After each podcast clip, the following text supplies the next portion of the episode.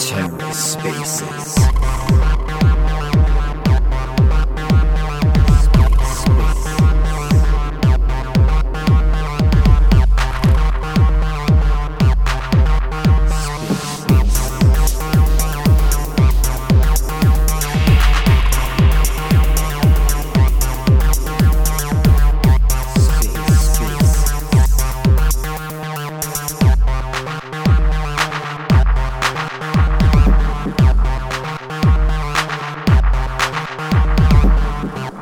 Welcome to The Ether. Today is Monday, March fourteenth, twenty twenty-two. This episode of The Ether is brought to you by Luart. Luart is the first gamified N F T platform built on the Terra network. Luart provides a seamless minting and trading experience, all while earning you rewards just for being a user. Be sure to follow them on Twitter and join the community in the Discord server for the most up-to-date news and announcements regarding all the hot new N F T launches, platform upgrades, and new projects hitting the secondary marketplace. Are you ready to put your helmet on and join the movement? Find out more at luart dot io. This episode of The Ether is also brought to you by WeFund. WeFund is a community crowdfunding cross-chain incubator on Terra, and it's the first launchpad that implements a milestone funding release system to protect investors. All money raised for projects is deposited in Anchor Protocol, and it's refundable, and all decisions are based on community voting power. WeFund is community-focused and designed to be a user-friendly experience for both project creators and investors. Be sure to follow them on Twitter and join the Telegram for more information. Links are in the show notes, and check them out online at wefund dot app. Terra Spaces appreciates the support from all our sponsors. Today on The Ether, part two of the two-part Cosmos space about Juno, Prop sixteen. What are your thoughts? Let's take a listen. Hey, Juno, Jerry, do you have something to say? Yeah, thanks. Um, first, I want to say thanks to Jake for coming forward and stepping up to the plate. Um, you know, it takes a lot of courage to step forward when things are not going well. It's always easy to be up front when things are looking rosy, but um, it's a difficult time right now. As as far as uh, what to do with the ill-gotten Juno, uh, in my opinion, I would say we burn it too, and just let's burn it and get rid of it and let's move on. I'm an investor. That's my full-time job, right? So as as I understand it, these are this is like a, a Japanese or Asian exchange, right? And there's these investors that hold this Juno. Well, the cat's out of the bag, guys. I mean, everybody knows, all these investors know that it belongs to the exchange that you want to take their money. Well, as an investor on my part, if I knew that this was going to happen, I would go ahead and unbond and sell everything I have. So either we burn it and take and get rid of it, or you're going to look at a huge liquidation anyway with, within uh, a short time frame, unless you guys decide to seize and do some other action on it. But I mean, it's uh, whatever relationship you had with this exchange, I would consider it over. Um, and personally, I would, I would, I would burn it. My my question for Jake and the core team um, would be, where do you where do you guys go from here? Because there's been a lot of trust broken. A lot of people are upset. You know, a lot of people want to just kind of, you know, flee. I mean, and that's that's human. You want to run away and protect what you have uh, in times like this. So so what what what are your next steps to rebuild that trust with the Juno community? What what is your plan? Have, has the team gotten together and said, listen, w- how this has been presented is wrong. We need to come together. We need to make this right. We need to rebuild that trust within the community. What kind of action plan do you guys have to bring Juno back to where it was? Uh, I think we need an action plan to, like, you know, bring bring Juno back to like a better place than where it was. Um, you know, I think that this is actually this has been a very painful, you know, uh, like proposal. Like it's been an absolute shit show. Um, but I think I really do believe that out of, out of this we'll grow a lot stronger. I also don't believe that, you know, the, these types like this like we're facing this challenge of like having to build better governance for these larger and larger decentralized communities. And Cosmos is growing at a remarkable rate. Like in many ways, I see this proposal as a, as, as a sign of, you know, like things to come, like politics are here. They're on chain. They're not going away anytime soon. Like this could happen in, in Osmosis or, or, or, or Luna or, you know, many of these other communities. Like, um, and so we need to come up with better governance tools. We need better ways. We need better processes in place for vetting pro- proposals. I also think we need to con- com- confront the reality that, you know, a governance module that can vote on chain upgrades, like, has a lot of power to it. And with that great power comes great responsibility. And uh, frankly, we need to, you know, rebuild a lot of trust that was lost with a bad and poorly written proposal. Like, we need to reassure people that we're not going to just have like poorly written proposals with like uh, quite vague emotional arguments calling for like mob justice. Like, we need to like have some sort of due process, you know? Um, it's, I think that a lot of people that voted no, voted no with good reason. I mean, they might actually like dislike the whale and be like, okay with like the chain policing itself and like, you know, but the way it was done for, for some people, like really, really turned them off. And it frankly spooked a lot of people. I've had tons of conversations of, you know, people coming to me with all sorts of concerns about how this was done. Um, now with Core One, we've been in a very difficult, you know, situation here. We have, we have like validators coming out, coming to us and being like, we don't want to validate on the chain anymore. We're going to spin down our nodes. Like, cause this is like insane. Uh, we've had like, you know, like large investors saying, we don't know if we want to invest in Juno. We we've had like, uh, and also we've had the community, like, you know, be like, show like a huge signal that they want something to happen here. And so we've been kind of like, because of a poorly written, rushed proposal, we've been kind of caught between a rock and a hard place. So, you know, clearly we need to follow this up with some, with a, with a new, with a new proposal, with better clarification over, you know, like, what are we going to do in the future with regards to this stuff? Because I guarantee you, this will not be the only pr- proposal of its kind. There will be new ones. Like, there's going to be someone who gets rugged on like, you know, a decentralized exchange, and there'll be like a proposal to like undo the rugging, you know, um, or, or, or something similar. And so we need to, uh, again, like just rehashing some of the things we talked about before, coming up with like an on-chain constitution, you know, like, and try to keep it as simple as possible, but like, you know, like how binding are our text proposals? Like when, you know, Prop sixteen passes, like what happens? Like, you know, it's just a text proposal. It doesn't do anything. So we need to go implement it. But what if we want to change it? You know, we have to like figure out like exactly how that process works. I think we need to think a lot more, like we were just talking about, how proposals even get on chain in the first place. Like we are past the day of like the Cosmos hub where like no one really cared about Cosmos. And like, it was fine that like there, like anyone could just post on chain. Um, but, you know, it's like, I think we want some kind of refining process too. I also think this, the discussion, frankly, would have been much healthier if like the proposal was actually well written. Instead, we've got this like really shoddy argument with like very emotional language. Um, and, you know, frankly, not a very well thought out like action plan. We, that, that was not great. Regardless of whether you agree with like the overall goal or not, like, the actual like Prop sixteen could be a, could have been a lot better. Um, and so we need to like, you know, frankly, like Core One, you know, Wolf Contract especially, we need to like, you know, hold ourselves accountable and write a postmortem about what happens. I think that that's extremely, extremely important. Like, you know, um, and also clarify some things about how Core One communicates. Like um, this proposal, one thing that like upset me is it was, you know, put out under Core One's name, and I didn't even have a chance to review it before it went out.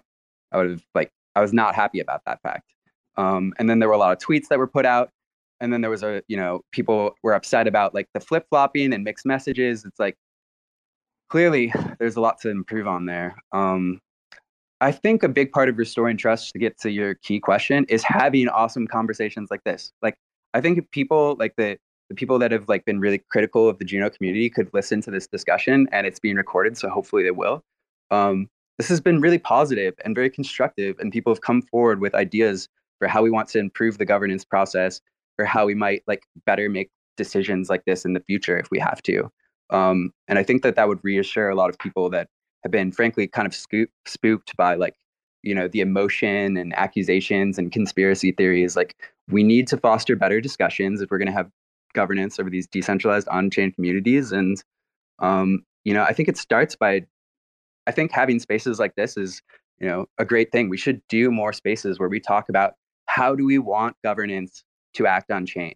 And maybe we do want there to be some like, uh, you know, ability for like the chain to like change state, like, you know, we, we like, and maybe that's, you know, but the logistics of how that works and what process involved, like we need a lot more thought there. This, this was like a very, this, these are very big, bold actions, and we need to think carefully about, you know, how they happen.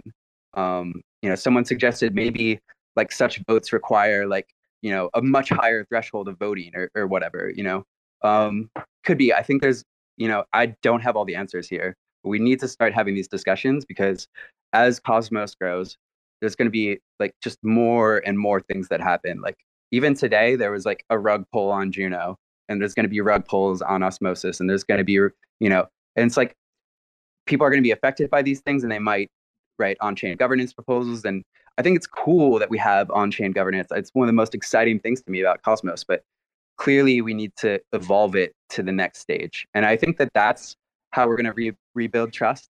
It's going to take a while, like, and we need a postmortem. And I'd love to do another one of these with Wolf Contract too, who's a central figure uh, in all this. And, you know, we've, we've got a lot of questions, um, you know, and I think that that could help, you know, clear some things up. Um, but Juno, Jerry, I want to give you a chance to respond. What what do you think about all that? Does, is that concerning, or does that help alleviate things, or what do you think we could do better? The most important step was you coming forward today. And as you said, I would have other members of the team. I would love to have a panel of the entire team up, just so we can hear, you know, from all voices within the core team, and to see that all of you are willing to come forward and, and speak to the community. I don't know how many uh, addresses there are, but there's like, what, maybe two hundred people in this, in this space. You got tens of thousands of wallets. There's people all over that won't hear this, but we need to get a message out, and we all need to get on the same message, because people are scared. The trust is broken, and you know, things like this create a ripple effect, like dropping a rock in a pond. You get these waves that keep going out and out and out. So you guys need to, I know we're decentralized. I know that we pride ourselves on no leadership, but in times like this, we need to have a singular voice. We need to have a game plan, and we need to get back on track. And you guys need to start, you know, focusing and, and talking about the ninety-nine percent of things that are great about Juno, so we can move away from this this damn problem that is scaring people and and and and just ruining ruining the, the circumstances of Juno. Um, but yes, uh, the best thing that could happen was you coming forward, Jake. And I can't give you enough kudos for stepping forward, because I think about myself in your shoes, and it would take a lot of courage to do that. So thank, well, thank you very you. much for doing that. And, uh, you know, this, this talk is recorded. So, you know, I think we'll be able to share it. And, and Jack was up here earlier as well. Uh, Demi would have joined, but um, alas, it's like really late in European time. So he's sleeping after quite a stressful day. Um, but yeah, we, we do need more of these spaces, and I think it's important and it's constructive for also the Core One team to hear, you know, hear criticism. This has been not ideal. I think we're, we've learned a ton from it, but yeah, um, thank you so much. I did invite, uh, Wolf Con or, uh, yeah, Wolf, uh, to, um, the space, but he said he was going to sleep. Said it was three a.m. where he is. Uh, he it's just also been something. very stressful yeah, for, for him no, as well. So for know, sure. But yeah, he he just tweeted uh, like a thread. So anybody that wanted to see like his latest thoughts, uh, head over there. Um, we also had Sapsicle Farms. Did you have a question? Yeah, man. Uh, I just wanted to say uh, thank you to everybody for bringing this issue uh, back into the light. Um, I was part of the community from Genesis, and I actually left Um, after Prop four um, failed. You know, I am in crypto because uh, I'm looking for a better system than the fiat and the banks and the corruption. And and uh, so I found crypto to be that kind of uh, new thing for me that is going to kind of fill the world's need of having something that's better. And uh, so it was, it's great to see this come to light. And uh, I feel like I can be part of the community again. And uh, you know, uh, just to share something that J F K said that's relates. He said, uh, an error doesn't become a mistake until you refuse to correct it. So I think this is great. It's uh, going to be painful for everybody, but uh, in the long run, I think the whole the community and every other chain that gets made is going to benefit from uh, us doing this hard to do thing. So just uh, everybody stay strong, and uh, congratulations for for you know being able to tackle this. So that's all. Really love that, and yes, we should build something that's better, um, and that's why we need to think, you know, about how we actually do the, these things in a proper and like structured kind of way, you know. Um, but yes, love that. That was hell yeah. That was well said. Cool. Thanks for thanks for coming back to the community. Um, his dudeness, what's up, man? Hey guys, appreciate it. Um, so I was thinking about just sort of actionable ways that we could go through here where there's already sort of foundations set up to sort of help streamline governance processes. And just coming at it from sort of a regulatory attorney approach, we often go and get advisory opinions before we would step forward before a court to get an actual actionable opinion. And sort of translating it to these type of situations, I was thinking something like, for instance, putting like the half amount of the proposal amount of Juno in an vote escrow with a NETA DAO, for instance. The, you put it for four weeks to, you know, four weeks, eight weeks, and then NETA will review the proposal on whether they believe it should go to a general proposal or whether they don't give it their, we'll call it vote of, like their seal of approval to head forth to the vote, to the general proposal. You could say they could still go to the general proposal regardless of the answer, but they wouldn't be able to state that this has had the, you know, NETA. Well, now I'm just using NETA because I know that's skin in the game, and there's already a there's already a base established there with people who are very concerned about the community, and they wouldn't be able to say that they had their seal of approval per, for presenting it to the community, not whether the group agrees with it or not agrees with it, but whether it's been well considered and well thought out enough in order to present it to the larger body. Um, I didn't know if that was in possible idea or worth thinking about an iteration of it or whatnot. Appreciate it. Oh, it's definitely worth thinking about it. And we were actually, you know, kind of talking about some similar ideas for, yeah, how do we vet proposals beforehand? Uh, we had someone from a, an Ethereum community, you know, that they, they sort of vote on proposals like before they, they actually go for the real vote. Um, and, you know, I don't know exactly how this should be structured. And I hope one thing that really comes out of this is that we start having really good dis- discussions about how exactly we should do this. But it's, I think as these communities get larger and larger, I think we're it's going to become more and more important that we have such processes in place.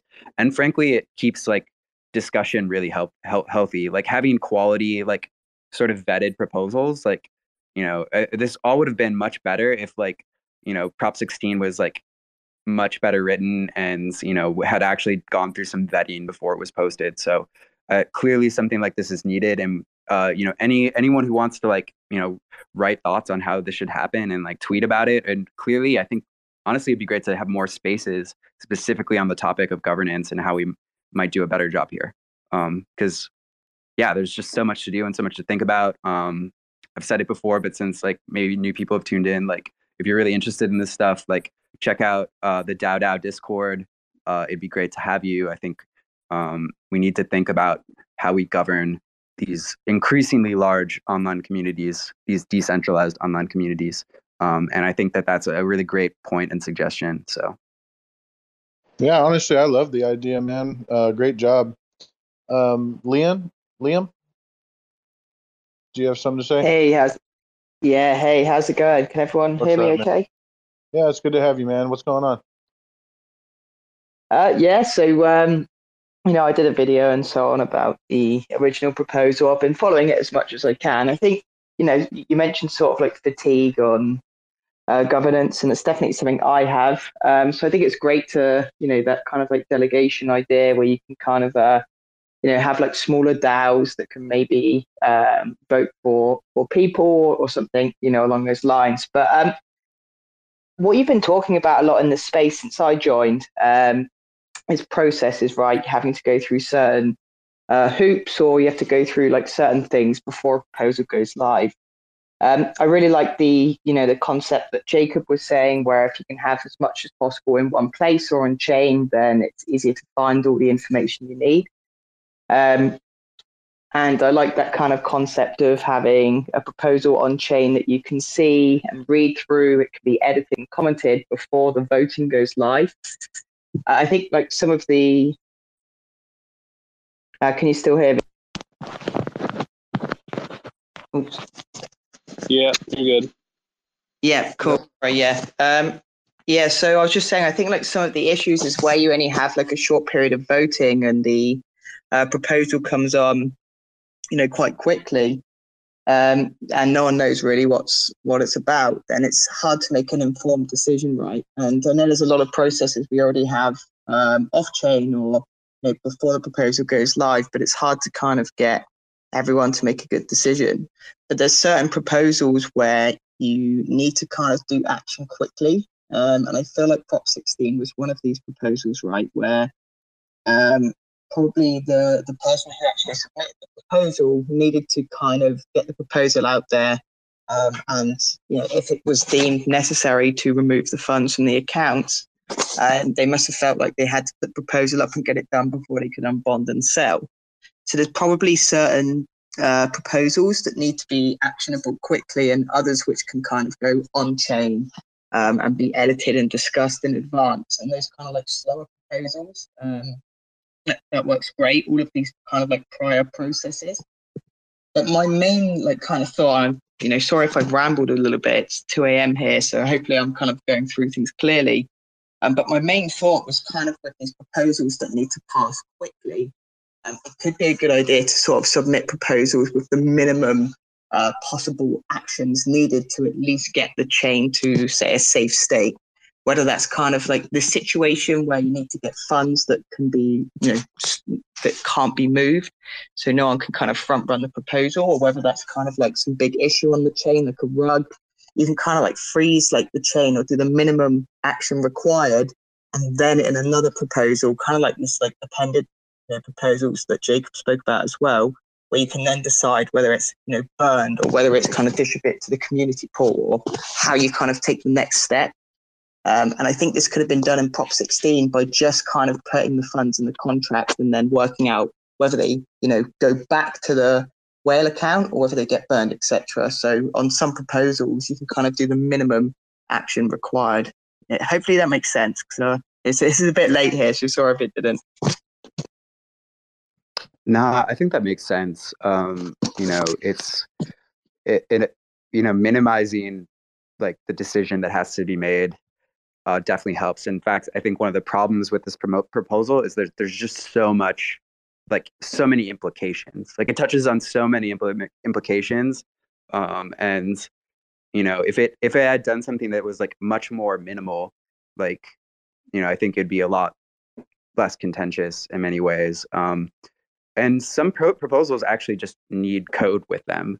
Like another frustrating thing about this is like, you know, it's this this proposal is just a text proposal. It's gonna, if it passes, nothing happens. You know, it's like, um, so certain proposals that need to move quickly, for for example, need to have like c- code backing them. Um, Sunny just joined. I would love to get Sunny's take on all this and, you know, his thoughts on like how we can improve governance systems for. for for Cosmos, because you know he you, you built the original, you know you know helped with the original governance module. Um you know like it hasn't really changed too much since then. Like what are your thoughts on how we can like you know what what do, what do, what can we improve in like the Cosmos governance module or like how, our processes? Um yeah, thanks for having me up. uh I think DAO DAO is definitely the first step in a lot of it, because just getting more modular tooling, right? Yeah. You know, I don't think the governance module has changed since, like, in any meaningful way since, like, the V one that was output when, like, in, like, t- beginning of twenty nineteen when the Cosmos Hub was launched. And, like, you know, I mean, I guess new proposal types were added. That's about it. But, like, the actual, you know, we're we're actually running into a similar process right issue right now in Osmosis as well, where, like, we don't even have multiple choice voting. Like, that's kind of, like, crazy that we don't even have something as simple as that yet. All the votes are, like, binary yes or no, which is kind of silly. Um, but yeah, I think that, like, you know, really the, the governance module, just like, yeah, I, I think something like multiple choice voting. Um, I don't know if like in how it works in Juno and like with, in Osmosis, we generally have this like process where people like post things on Commonwealth uh, and or like some forum, and there's like time for people to like provide feedback on the proposal. That that way, like, you know, more people's feedback gets incorporated uh, before like a proposal hits the chain. Um, I think something like that has is always really helpful and useful. Um, but yeah, I think just... people that have skipped that process, because we actually wrote that in our docs that they, they we should d- discuss proposals in Commonwealth beforehand. But um, have you had people skip it? Um, no, not like any like non in Osmosis. I think generally people don't skip it, or usually if sometimes some pe- people do skip it, the community will like often like vote it down and say, hey, please put it on Commonwealth for like, you know, at, usually uh, there's it, there's not really a strong standard around how long. It's usually maybe like around a week or something. Um, but then, you know, usually it'll go through after that. Um, incentives proposals don't usually go through Commonwealth, but like any like text or like actual, you know, strategic proposal usually does go through Commonwealth. Um, yeah, anyways, uh, yeah, I think those are, you know, just a lot, lot more st- tooling around the governance module, multiple choice, um, different, different proposal lengths for different like vote types of votes. Like, you know, um, currently all proposals on like any, you know, on Juno all have to have the same length, right? And it'll be like nice if like some proposals had different lengths, you know, some you could. I, I mean, on Osmosis, we have things like incentive proposals, which maybe can be faster because, you know, they're not, they can be changed immediately. Like they can, you can have three day voting periods for those. But for something at like, that's like, you know, software upgrades or like large scale strategic things, you know, it'd be nice if we could make those voting periods be like, you know, at least two weeks or something. Um, so yeah, having like variable voting periods is important. Um, variable quorums, right? You know, some proposals may be okay with having twenty percent quorum, but some, you know, a software upgrade proposal, maybe you want it to have like sixty percent quorum or something like that. Um, yeah, it's just mo- much more. Everything in governance right now is very like globalized. You, you need more like low, like parameterization around different proposal types. Definitely like those ideas, and um, going back to like the main topic of the room, Sonia, what do you what do you think? What are your thoughts about this whole Prop sixteen um, and everything? Yeah, I mean, I just want to say, like, thanks to, thank you to Jake for, like, you know, stepping up and, like, you know, taking somewhat of a contrarian opinion on this. Um, and, you know, just also helping show that, like, you know, look, you could be, disagree with, like, a specific proposal and not be against, like, a project as a whole. Uh, you know, I, I think that, you know, just, there was a lot of tribalism and stuff around this proposal that, you know, the, the point that I was just trying to make is that, like, you know, I, I guess I assume most people here are probably familiar that I was relatively against Prop sixteen, uh, but mostly around, you know, like Jake talked about, like, it's, it's a lot of it comes down to, like, how it was written. You know, I think that, like, this proposal is, like, literally one of the most groundbreaking and radical things that has been done in blockchain governance. You know, I think the closest analogy is probably, like, the Ethereum DAO fork, and you know, that was one of the most contentious things in, like, all of blockchain history. I was around when that happened. And, like, the amount of debate and discussion that surrounded that, like, the, the precedent that it would set, I just didn't see that sort of discussion happening on this proposal. And, you know, what especially kind of shocked me was, like, hey, the, the main point that this proposal was trying to make didn't seem correct to me, because the proposal was talking about how it was, like, you know, unethically gamed. And, you know, I was familiar with the history of this, like, account. And, like, I had known that they had, like, split up that those uh, accounts, like, ages before, like, either before that snapshot or before the Juno airdrop idea or e- e- the Osmosis airdrop idea. So, they, you know, it doesn't seem to me that something can be unethically gamed, bef- like, Uneth- ethic, ethics to me imply intention, and you you know it, it, we can show that there was not an intention of gaming the airdrop. So it's hard for me to believe that it was an unethical gaming of the airdrop. Now, obviously, as you know, as many people are aware, there's a lot more information that came out about the specific whale. Uh, you know, whether they're like an M L M marketing scheme and like you know, they've been like screwing over their investors and all these kind of things, which is like, you know, terrible stuff. But like, and if that's what we want to slash them for, I think that's fine. But, you know, that should be made clear in the proposal where it's like, you know, 'cause like I said, if this proposal is such a, you know, um, you know, it plants a flag in the ground of like, okay, this is like, you know, how governance works. It's like, you know, we, I think, and people will look back to this proposal for like, even today, like when, in a, or in Ethereum, like when we talk about like governance stuff, we looked at, we look back to all this like gut discussion and stuff that used to happen around the DAO fork, because that was very precedent sending, setting. And so it's like, even here, it's like, you know, years from now, people are going to look back to this proposal to be like, you know, because it's going to set the direction for how Juno governance will work in the future. And we want to make sure that like, you know, all the ducks are in a row, all like all the I's are dotted, all the T's are crossed, you know, make sure like everything in this proposal is like backed with evidence, is like correct. And then if if we if we want to slash this whale, we should slash them for the right reasons and make sure those reasons are documented properly.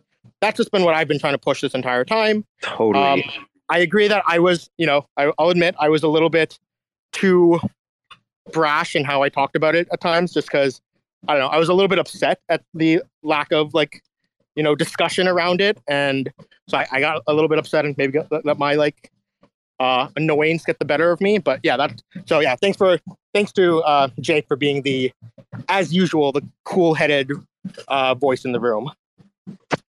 Uh, thanks. And Eddie, the cool guy in the room. I, too. I completely agree with everything you said. And I think that that's like a really great example of like a really valid take of like not necessarily being against the objective, but being against how it was carried out. Because it's true that this is like, you know, some, uh, a really big historic decision, you know, and it should not be taken lightly, you know, which is why, you know, I personally voted abstain and like, you know, um, it, you know, because it, it, honestly, I was bugged by like the same things. Um, and I really hope that as a community, and I feel like this conversation in particular has just been very positive about people coming forward and thinking about how we can, you know, do better. Um, 'cause I, I really don't think this is going to be like the last time something like this happens. And, uh, you know, all, like Sunny, I love all the ideas you brought up. Like, yeah, we need different voting periods. We need different quorums for different types of proposals. Like we need to start, you know, evolving governance in, in Cosmos. And, you know, that's, it's not gonna be an overnight thing, but I hope that if anything from this like, you know, shit show that we've seen, we at least like, you know, move forward with like a renewed purpose of like figuring out how we actually want things to be. Um, and yeah, thanks for coming on stage. And I really respect your opinion. And you know, um, yeah. Yeah, thanks, Sunny, for showing up. This is really helpful. Uh, to the community, thank you everyone for for pushing this forward up to this point. Uh, this has been an emotionally charged uh, few days, but I think that everybody deserves a thumbs up for trying to improve something as this. Like Sunny rightly said, I think in my experience, the, the most difficult moments in my experience in blockchain was uh, the DAO fork in, in, in twenty fifteen and Bitcoin Cash, uh, the birth of Bitcoin Cash in, in twenty sixteen, because these things are work in progress. But most importantly, I think that, yes, the, the, the, in law, we say this, there is a spirit and the letter of the law. For example, the proposal clearly is, is rushed. It has some flawed uh, writings, but the intention is so clear to the community that the, the single point of failure that this wallet presents to the network is not disputable, and the community knows that. So the community have, has reacted accordingly. I think that going forward, we as a community in Juno has actually set a serious precedence, especially in proof of stake governance, because in the past, all what I just mentioned were all proof of work, where the economics are a bit distant from the security of the network through mining, which is really both a good thing and a bad thing in a way. But right now, the economics of the network in proof of stake is directly linked to the security of the network. So we are truly taking a serious responsibility in our hands to direct, direct to, to, to create a direction for governance. And I hope that we truly make the right decisions going forward. the most important thing is that community counts in a big way. And especially regarding the idea of uh, the education, I think people really need to be informed. But the intentions of the of the proposal is still not damaged by by the the rushed and perhaps flood-lettered of, of, of the of the proposition. So, uh, like uh, Liam rightly said, where I am, it's it's almost four a.m. I think it's it's important that we clearly delineate some path towards the the, the, the short-term uh, implementation of this this proposition. Number one will be, do we truly put funds?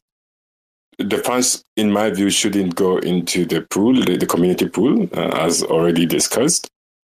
Do we put funds in a smart contract and then decide the next step on a new proposal with better description of what, what is on the table? We put in a DAO or something like this. I think this is where we perhaps should focus on the next steps of the discussion uh, about practically implementing what, what has been done. But with that, I think I will perhaps leave you guys because it's, it's pretty late. Thank you. Juno News bars at the end of the night. That was awesome, man. Yeah, I, I think I also need to leave. I'm pretty exhausted after dealing with this all day, and uh, it's. Uh, but this has been a really good discussion, and I hope.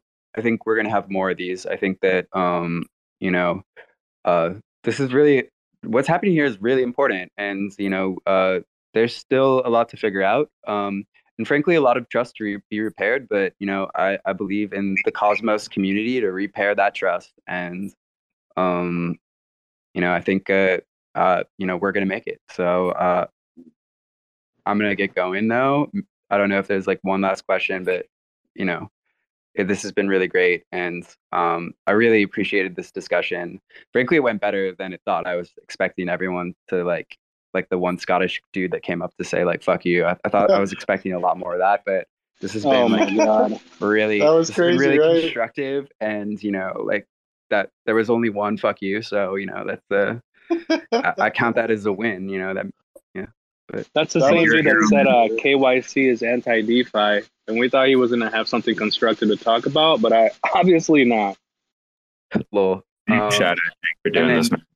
And then Sunny or and like some of the other people in the community, I think it'd be great to just do a series like this on like governance and like how we want to move forward, you know, like what changes we want to like Cosmos S D K Gov, you know, things like that. You know, I think that that's, you know, this has been a shit show, but I think there's really good things that can come out of this. And I'm hoping that like that discussion is like, you know, um, like really kind of helps us move forward as a community. But, yeah, there's a lot of value in coming together in these spaces and just discussing like what is going on in the chain, because we said earlier that all the information is so scattered that these really help consolidate it and like give me an idea of what the pulse of the community is and like really totally. get an idea of why they feel that way too. I just don't. I think yeah. the tone is better. Like, you know, I think it's really easy on Twitter to just get like outraged, but when we're when we're actually talking in these spaces, like the tone is like much more reasoned and like, you know. That helps a lot too. We kind of like really need to like, you know, do a lot to kind of like tone things down right now because people are very like psyched and passionate and very opinionated and not really listening to each other. And a lot of times they have a lot more in common than they would think. Like I know like yes and no voters who have a lot in common. They just have minor differences and they just like happen to fall on the side of one vote. But you know, like I know no voters that are like perfectly fine with like punishing the whale. They're just voting no because they're this has had no process to it and they just don't like how it's gone down, you know, or they don't like the text of the proposal. I know yes voters who feel very uncomfortable with the text of the proposal, but they're still voting yes because they believe in like a higher objective. And so, you know, the two sides have more in common than we might think. And thank you, uh, hosts for hosting these spaces because, you know, they're they're really valuable and, you know, help us have a productive discussion. So oh, with yeah. that, I'm going to go take a break. Oh yeah, man. Thanks for coming out. You, you have a good night. Right. Some rest. You've been at it for hours, Jake. We appreciate it. So, uh, yeah. What up, Tricky? What's up, dudes? I didn't get to ask any questions or even talk at all. I'm so pissed, but it, it's what it is. It's really good talk. Why don't you ask us, Tricky? We'll talk about it. We'll just pretend to be Jake.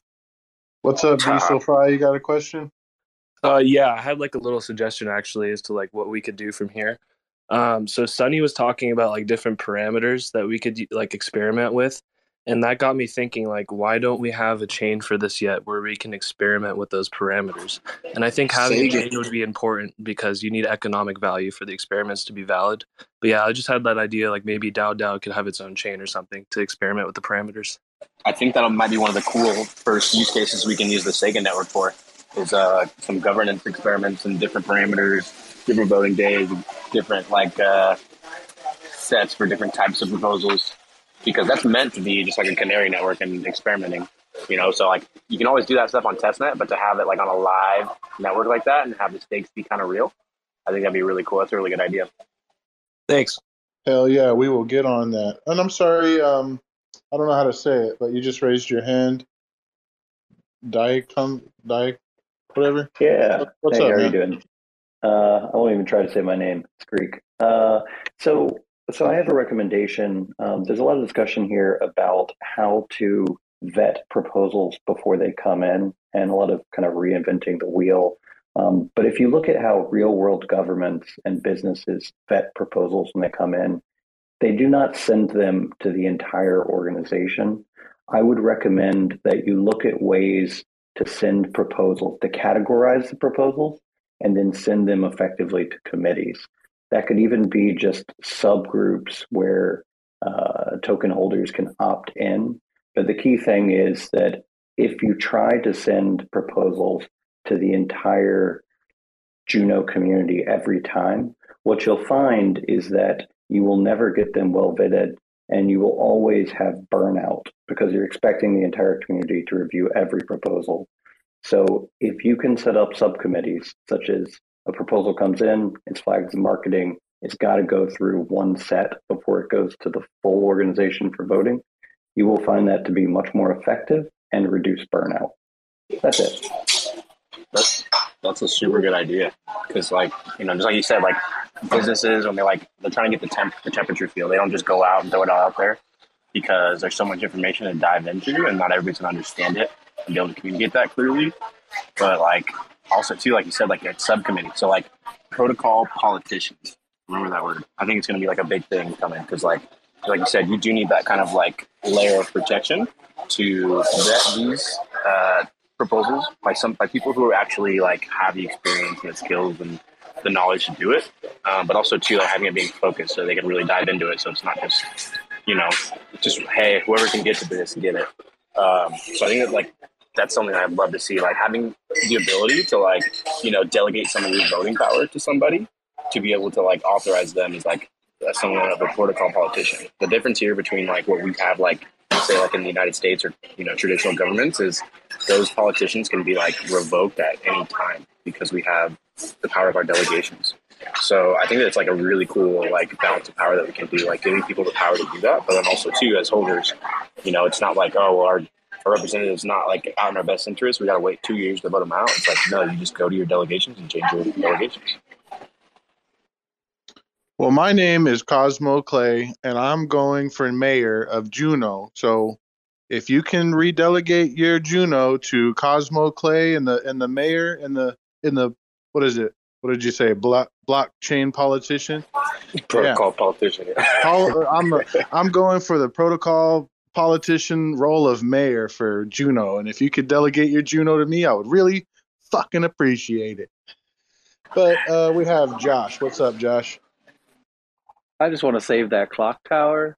Um, but my the thing I wanted to ask about is, I missed this part. Are we, um, Jake said that this is just a text thing and there's no sort of umph behind it. What's going to happen if it goes yes? Um, because has the whale unbonded yet or started unbonding? No, they're still staked right now. Okay, I don't know okay. if you know this, but like, um, like recently they unbonded two hundred seventy-nine thousand Juno, and yeah. then transferred them to a wallet and sold like twenty thousand, and then transferred the rest back and then restaked them. So they had twelve million dollars liquid at the time of at they had it, and they didn't sell it all. They sold it in chunks. Now, whether or not that's like an investor thing to where you can't like clear out these liquidities like in one final, like one big swoop or whatever, you got to do it in blocks or whatever. I understand that, but they still had the opportunity to dump it harder than they did. And I guess like no one really talks about that. And I give them credit for that. Like, you know, maybe they aren't as malicious as people think, which is kind of hard uh, here, because if there is truly like a language barrier, then we're not really getting all the story. And I don't really know. It's it's hard yeah, to trust yeah. one side or the other. So I, I definitely get you, man. It's a hard well, decision. Well, Clay, if I, I may, I don't think it's a matter of being malicious.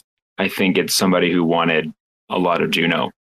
You know, like you, you can believe in the network and you can believe in, you know, that we have a quality project and community in our hands, but they went about it in what a lot, a lot would deem to be an unethical way. Like if they weren't an investor, they would never have the money to have that much Juno, you know? Like no, it doesn't I mean agree with you. I agree with you. They I didn't just game the airdrop, though. That's important to understand. They didn't game it. They formed those wallets before any notice of any of the airdrops coming. Sorry, and... Tricky, you're breaking up big time. Oh, well, I'll just stop. Yeah, sorry, can't understand you, man. Um, when you're when you're clear again, start talking, Tricky. But I'm not here to say they were malicious or anything like. I don't think any of us can has clarity enough to say that.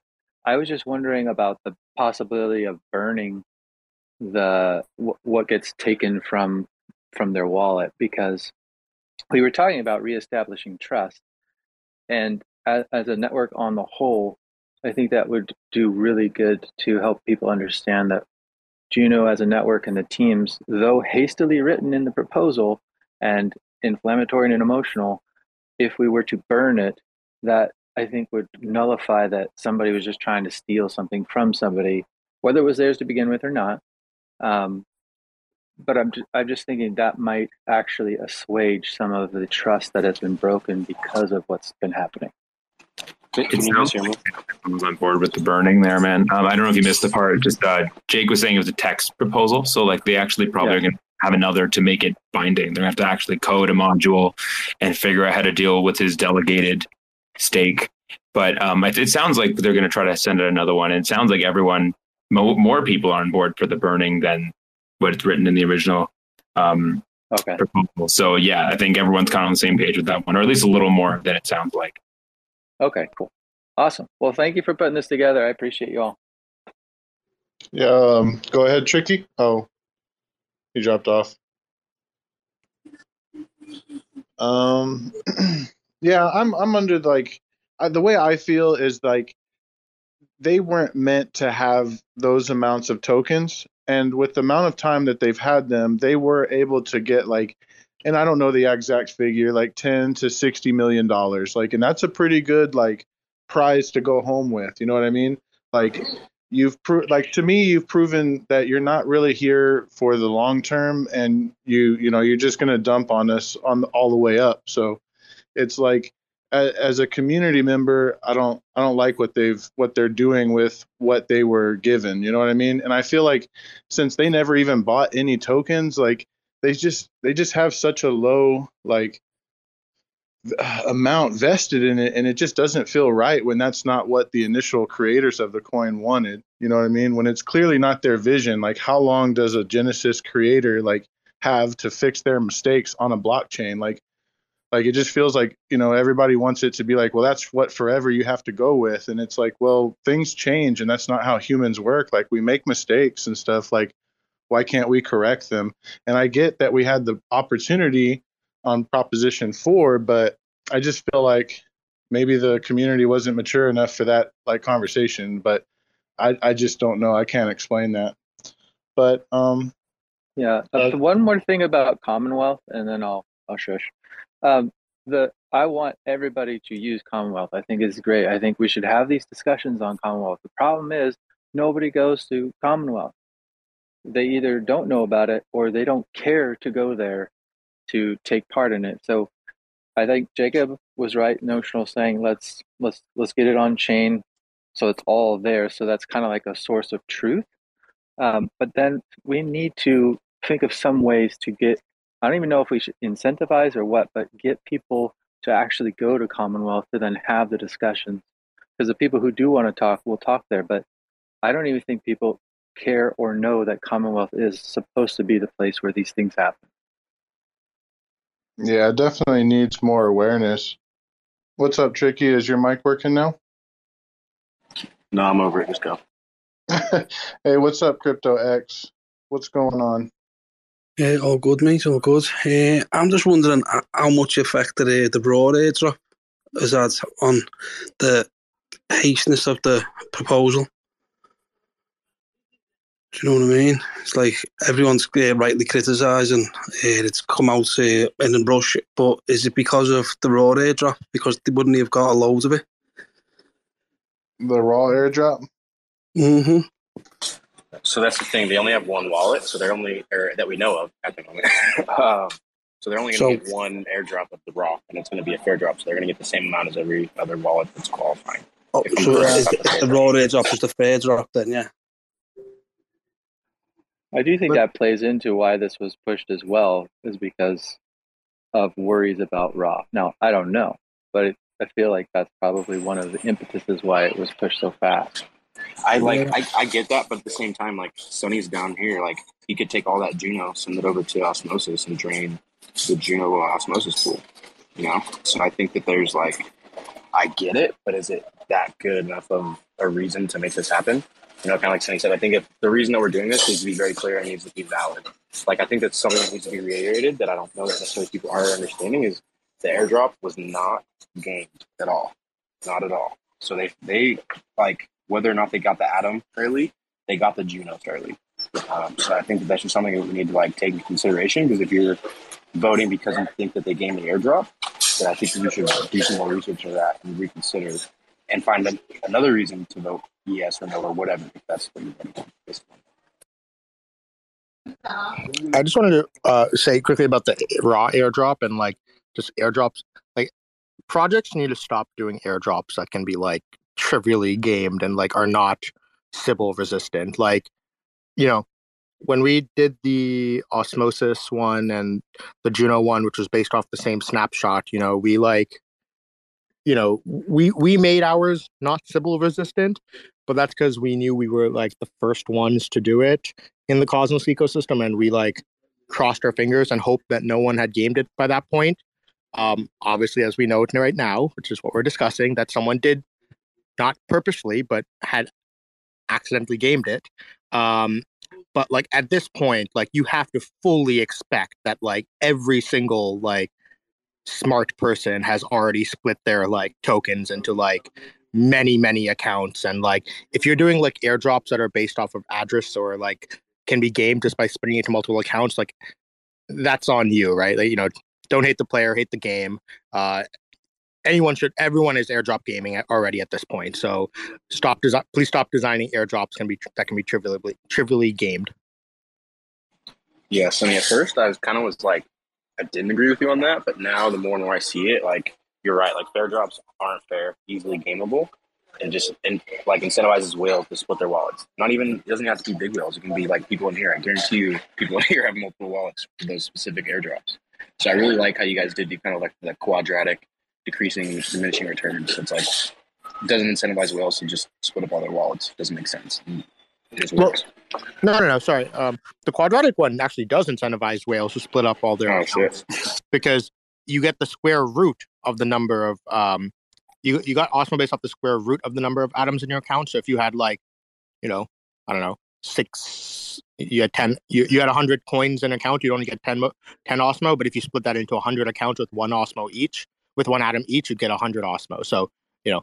It was the Osmo airdrop was also trivial, like c- could be Sybil'd as well, um, same as the Juno one. Um, but you know, at that point, because there were had been no airdrops in Cosmos of that scale up till that point, we figured that no one had done that yet. But at this point, after the Osmo and Juno airdrops both happen, at this point, everyone uh, has already done that or should have done that.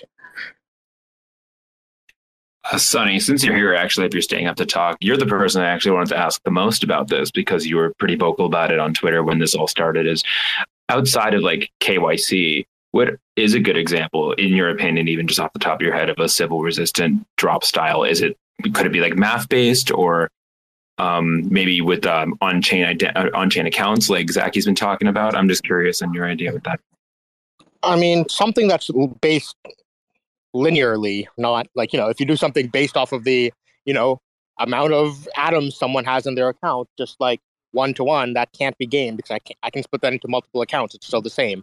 Or you do it based off of like staked Juno or off of, you, you could also do it off of things like liquidity in like pools and stuff like that. But it, I mean, I think the the key is that really does have to be one-to-one uh, if you don't want to get like any sort of fancy K Y C style stuff. Um, you can all, and you, you know, you could also do something really fancy. I don't know, like proof of history, where like you like look at the history of accounts and like you'd be like, okay, look, you've made at least like five different trades on Osmosis with like, you know, to at least to three different tokens or something. If you start doing like wacky stuff like that, you can try to like weed out, um, you know, accounts, or you at least make it harder to know. And, and obviously, don't announce the uh, conditions before the snapshot is taken. Uh, that, that that's ways you can at least make it harder for people to game it. But yeah, just doing something off of just like the the number of coins in an account without making it one to one is, I, I don't really know any way of making that Sybil resistant unless it's one to one. That sounds super difficult. I only ask because like, in the case of Juno, for example, they obviously tried to do the linear move, but then they added the whale cap, which really incentivized the Sybil move. Um, so I was just curious, like the one-to-one, is there a way to do a one-to-one or something like that without, with and having a whale cap, but obviously adding conditions like voting or L Ps? That's a, that's a really good idea, actually. Thank you. Sure. It's like some airdrop on Juno that's happening right now, and that's but they're giving away coins for people who vote from accounts. And there's been people just been like spamming votes. And they're like, there's an account that's like switching between like voting yes and no, like just to like game the vote. Yeah. And I just think something to like, you have to expect by now is that everybody has multiple wallets. So I don't know, just approach it from that standpoint. Also, like, you know, back in the day, you know, we like, I remember like, It, it it's generally good OPSEC to have multiple accounts for like security reasons, for privacy reasons. You know, we should encourage people having multiple accounts. That's like yeah, it's expecting right to do. Do you think a decentralized identities can solve some of the airdrop issues, or would you be able to just use that bid for multiple wallets? Or um, if you have decentralized identity, that would solve a lot of it. Of course, you know, that presumes you have decentralized identity. I mean, I think that's. I think that's been one of the hardest problems in the entire space since inception.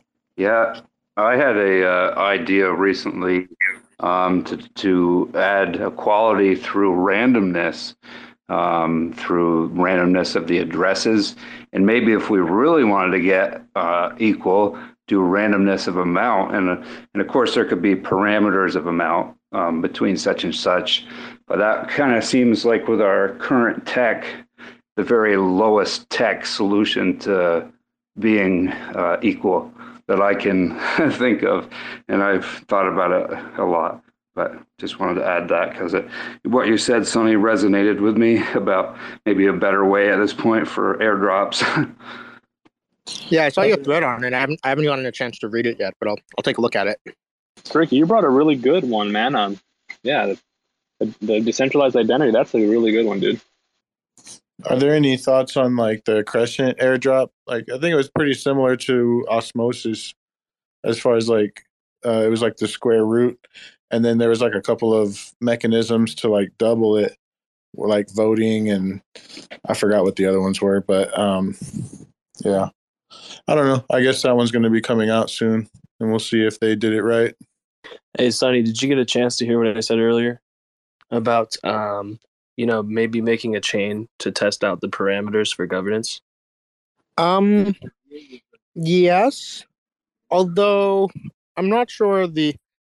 I think the biggest bottleneck in getting that working is someone needs to write the code to do, like, to, like, parameterize the governance module some more.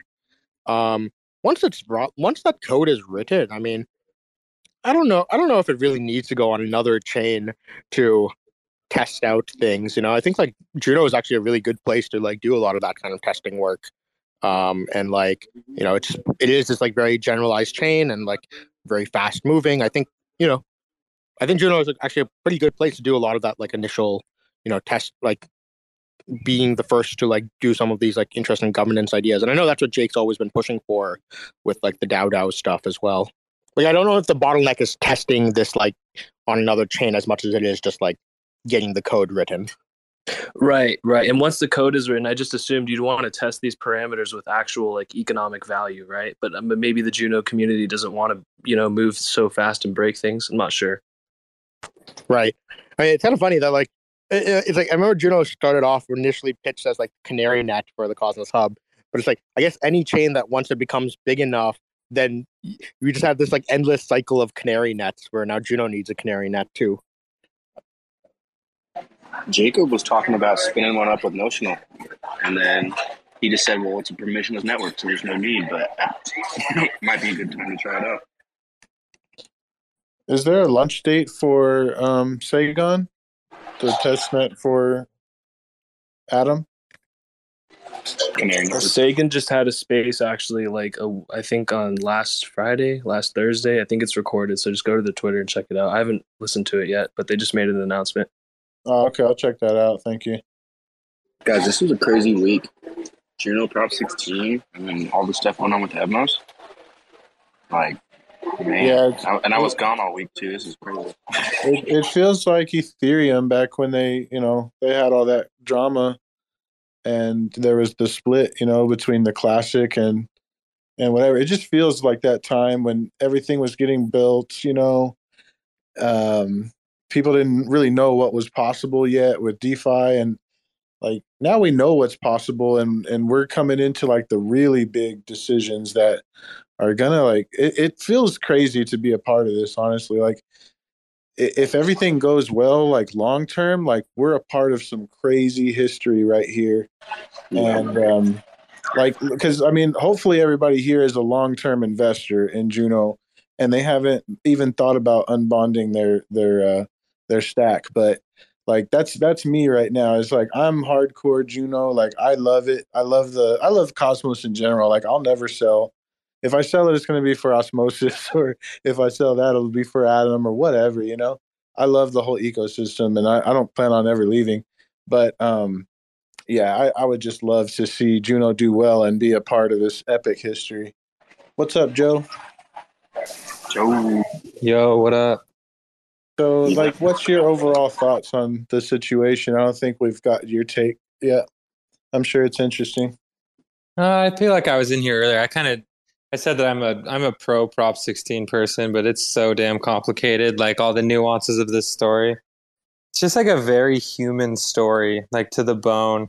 And we're all like a bunch of monkeys trying to use these like blunt tools to like figure out this governance and social disaster, but like we're learning in the process, and hopefully this helps us create better tools in the long run, and this motivates us to create a true like constitution or bill of rights or whatever the hell you want to call it for Juno, and um good things will come out of it, just like all the things of the Cosmos. Like early in the Cosmos life, there was a massive organizational blow up at Tendermint that split it into like three or four different companies, and a lot of people a lot of the early O G Cosmos people thought that it might have died, but it didn't die. It just got healthier and it got more decentralized. So I don't know, the good and the bad. So it's been a crazy couple of days. Yeah, even though all this crazy stuff's going on, like that means that we're doing things that are pushing the envelope. You know, there's not like drama and contention unless it's something that's like, you know, something new and scary, and maybe it's bad, maybe it's good. But it shows a lot of people, people care. Trying, so. A lot of people exactly. really care about how this goes, and I don't know, I like. I'm, it just makes me more bullish on Juno long term. This is just like a, a speed bump along the way. Like the amount of people that have like given a shit about this nerdy bullshit, like it's amazing. It's incredible. I, I don't know. It certainly is. It, it it it's made me more bullish on it as well. But yeah, I need more fiat to burn into to it. Uh, also, congratulations to Coney Daddy for being for getting selected as the new. Oh thank Weiser. you! Oh thank you! Thank you! wait, wait. Um, what, what did you get, Coney? What is this? I'm the I'm the official uh, advisor, ad advisor, advisor to Chihuahua. Um, I would like to say right now I did not game the Chihuahua airdrop, but having said that, in hindsight, I wish I did. Um, you know. I don't know. This whole Prop sixteen thing is insane. Uh, first and foremost, I kind of wish I was the whale. Um, I think that'd be kind of badass. I know y'all don't think, you know, I know y'all don't want a giant whale, but I kind of wish I was a threat to... You didn't get rugged, dude. I mean... Oh, no. That was like no. the best. It was like the best thirty seconds of my life. That's why I love Coney. Just such a great point of view. Like, he, he's thank so God passionate. For guys like um, so, just so just so real. I wish I was the whale. I like. I mean, we all wish we were the whale, man. Dude, if there's one person I'd want to be the whale, it's definitely Coney. I was t- I was Maybe telling Joe. Whale. I remember telling Joe, like, I love looking at my Wawa account because then it's like I kind of envision that being my Juno account. I'm like, man, I wish I could be a whale like that. Maybe one day. Maybe one day Coney can pump it to ten dollars and I'll be the whale. Is the moral of the story that we all should try to make these multi-level marketing scheme Ponzi's and hope so. That glorious airdrops come? You want to like, sell some uh, fitness you know, some some fitness shakes for me, Joe? or, or just keep multiple wallets going. Either way, you know? No, I prefer stealing from Japanese grandmas. It makes for a go. Much better movie. But for real, th- this should be a movie at some point. I think in the documentary, in the thread, didn't it say they give them back dollars? Like they take their atom and give them back dollars? Isn't that what this said? I don't know. They're definitely scammers. Um, yeah, I heard about them a long time ago, man. And it's just crazy that they became like gloriously rich off these airdrops and like Japanese grandmas giving up their keys. And dude, it's just like sad. And that's why I said it's just like so, the most human story ever. Like to the, Joe, there's so many levels of human, just we're fucking crazy.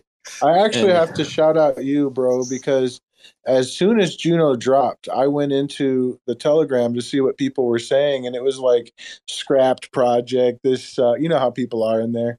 And, uh, you know, everybody was saying that, um, yeah, there was a there was a big whale and it got gamed and it was an issue day one, I remember. So um, shout out to you guys always giving like straight up uh, analysis even uh, that early. It was, it was crazy. Yeah, was I think I, then, man. Um, sorry, I just wanted to interrupt quickly. You know, it, it, it seems kind of telling because there was an airdrop that came out a while ago. It might have been Chihuahua even, where there was somebody that was saying like eligible for anybody staking except to game. And I remember like that specifically, if you, as long as you don't delegate to game validator, you're oh, eligible. Right. I can't remember which one, but whoever the hell that was obviously knew something was up.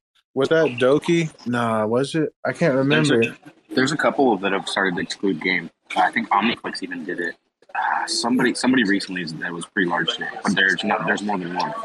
It's been pretty well known for a while that game was doing this operation. I just don't think that everyone doing this airdrop realized that they had all the accounts split up into different addresses and stuff like what Sunny did around the um, quadratic fair drop is like a mechanism that can help with these kind of issues. And that's why Osmosis, I mean, they have, I don't even think they've even thought about uh, scrapping the whales, but I think it, a lot of it has to do because he didn't game it nearly as much. And just the way that Juno, I mean, Osmosis tokenomics work versus Juno's, like, um, it all just kind of boiled down to this whale, like, getting absurdly powerful and off the backs of, like, Japanese grandmas. Like, that is so fucked up. I don't even know. Such Joe, a human what, story. How do we know it's Japanese grandmas? Like, I'm just no, that's just how I'm picturing it. It's like some. Oh, okay, okay. I'm just like, okay, like. Specifically, that's funny because no, yeah, I vision the same thing. Like, but like what what they're basically saying is that they were somehow getting the seed phrase of people from Telegram and then like stealing their atom, right? That's that not how what? I'm understanding it. I'm understanding it as like they would ask for like funds as part of this like scheme, and on their side, it would show them as owning atoms, but really, game would own that wallet. Uh, So yeah. Like it tricked people into thinking that they were like properly making investments into this scheme when really it was just them. It's like a Bernie Madoff kind of thing. Like it's very yeah. similar. It's just like a straight up Ponzi. Yeah. They're giving them back dollars, but they're collecting way more. Right. Or I don't know. Oh, I don't know about the cash outside. I mean, obviously but, fraudsters always have to make fat profits and they're not, they're not in it out of the best interest of their heart. Like, I mean, they stole all these people's Juno and Osmo, and they said, hey, but to make up for it, we're going to make our own shitcoin airdrop that we're going to pre-mine and own ninety percent and give you some of that. It's like, dude, just levels of scammery. Just so, so you think everything in the Medium article is just bullshit, like from them, just lying? Well, I think when you're backed up against a wall, every organism, creature, whatever, is going to do whatever it takes to try to put themselves in the best light. Like, Like, I don't know, have you ever seen like Ted Bundy or these motherfuckers like talk about like yeah, they, I guess I guess they, if I was about to lose one hundred forty or one hundred thirty million dollars, I'd say anything, right? Yeah, no, I'd play the victim card. I'd say, "Oh, I was planning on getting it back to all these Japanese grandmas. It was just a matter of time." And like, what, no one's even talking about all the osmosis he stole from all these people. Like, yeah. I think this this person is just a bad person. Um, this entity, I don't, I don't know if it's, a, it's not a single person, obviously. I just picture them all driving Lambos, man. It pisses me the fuck off. Oh, I mean, yeah, good for them. I mean, they really did make a hell of a Ponzi scheme that just paid off a hundredfold. Um, yeah, like, I mean, honestly, think about it. You're rich as fuck off of scamming people, and then somebody comes along and gives you one hundred twenty million dollars. Like, you must feel like, like, dude, like you must feel like life is a joke or something. Like, you're just like, why is it so hard for all you people? Like, would they just get, like, life just gives me stuff. Like, I don't understand it. Like, I don't know how you even become in that position. Like, I don't know. Like, it's worthy of a movie. I think you said that. It's oh, dude, I'm I'm movie. definitely looking forward to this. Like, are you I'm just already playing this story? Netflix? No, I'm just like assuming you that like this story is so juicy. You need to go to Netflix tomorrow and say, "Look, I'm representing Ignite. Let me tell you this fucking story." Okay?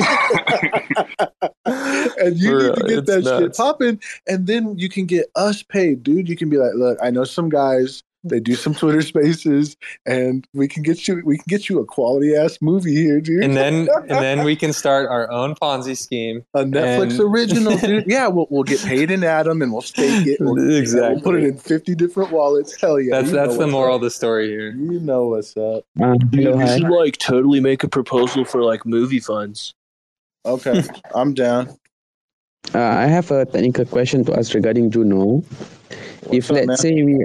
Uh, if let's say we already voted uh, earlier than our our our validator, and then they vote after us, do their future vote override the delegator vote, or they they still maintain the delegator vote? Delegator vote always has priority. Okay. So y- yeah, yeah, delegator always takes priority over what your validator says. But you okay. can you can change your vote at any time, and as long as you don't I'm, vote, I'm currently like changing my vote like three times already. Oh yeah, no, dude. This is a tough. This is super tough, man. I'm, I, yeah, I'm just at the point. I'm just at the point. I, I, I go from yes to abstain to no and yes again now. Well, good luck, man. Like, it is a hard decision, and I'm not gonna sway either way. But yeah, that's why I just I've been really trying to focus on the idea of not calling the other side idiot or like bad intentioned, or like if you changed your mind then you got bribed. Like, no, that's not what this is about. This is a fucking tough decision. We have blunt tools working in a tricky fucking situation. Like, just do what your gut tells you. Do what your heart tells you. Like, d- don't listen to what the fuck Core One says or Massey or Jack. Who cares? Just look at the body of facts and make your own decision.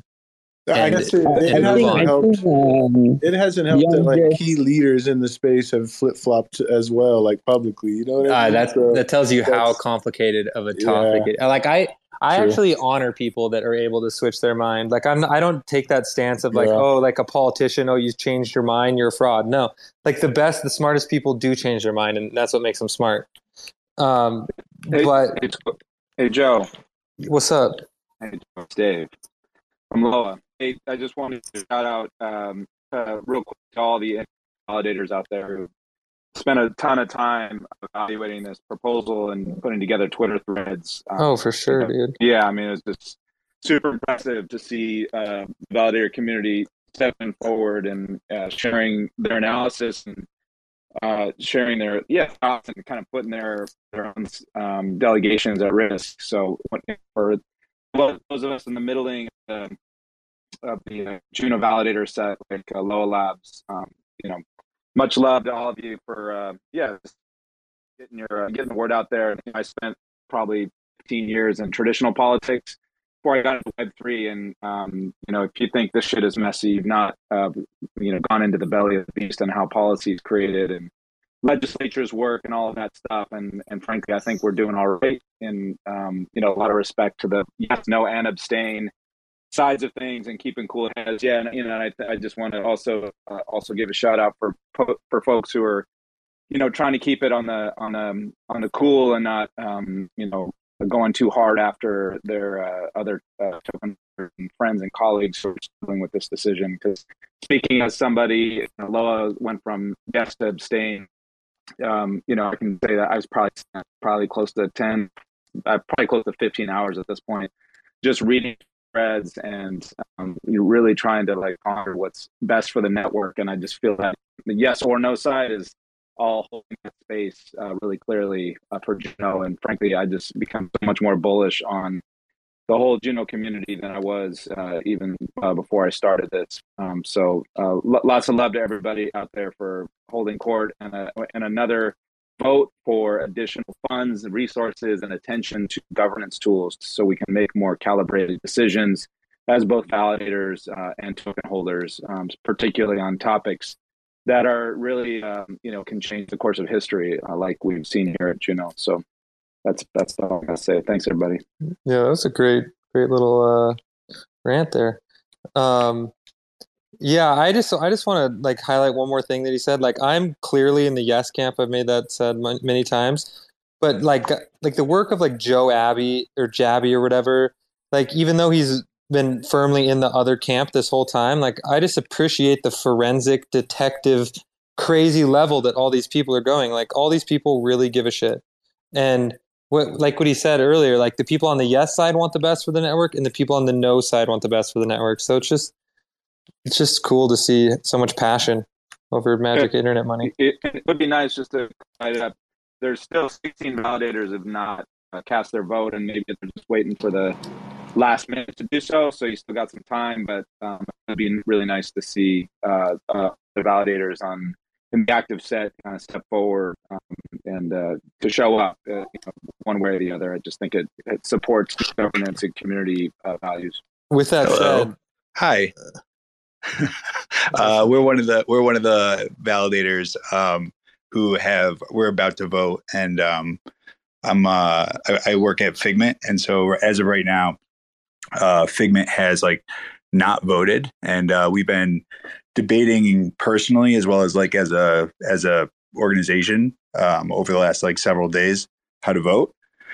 Um, and like even personally, like I would say like my my my own personal thoughts on it were that like the the original proposal um, was fairly like we I didn't really agree with the argument, but um, I thought the response was also fairly um, lackluster. And so originally my, my initial thought personally was to like abstain from voting. Um, but ultimately just want to give like in the next couple of hours, uh, Figment will be, will be voting, and we're going to vote no with veto. Gavin just tweeted um, five minutes ago that you guys were going to vote no with veto. What's that? Gavin just tweeted like five minutes ago that you guys voted. Yeah. So, so like we're, we're, we're literally, we just like, we just, uh, we just tweeted, um, we're going to be posting something on our blog, and then we're just waiting for like key management, um, to do the vote, but we're going to do it like it probably within the next like hour or two. Um, and so, you know, the reason for it, I think Gavin probably pr- produced like a high level, um, understanding of it, but essentially it's, you know, we think that Juno Prop sixteen, um, really, we, we see it as a systemic risk for Juno, as the proposal itself is insufficiently developed, um, we think, and uh, the proposed intervention sacrifices immutability to manage uh, seemingly low risk of network corruption due to Sybil attack on consensus or governance.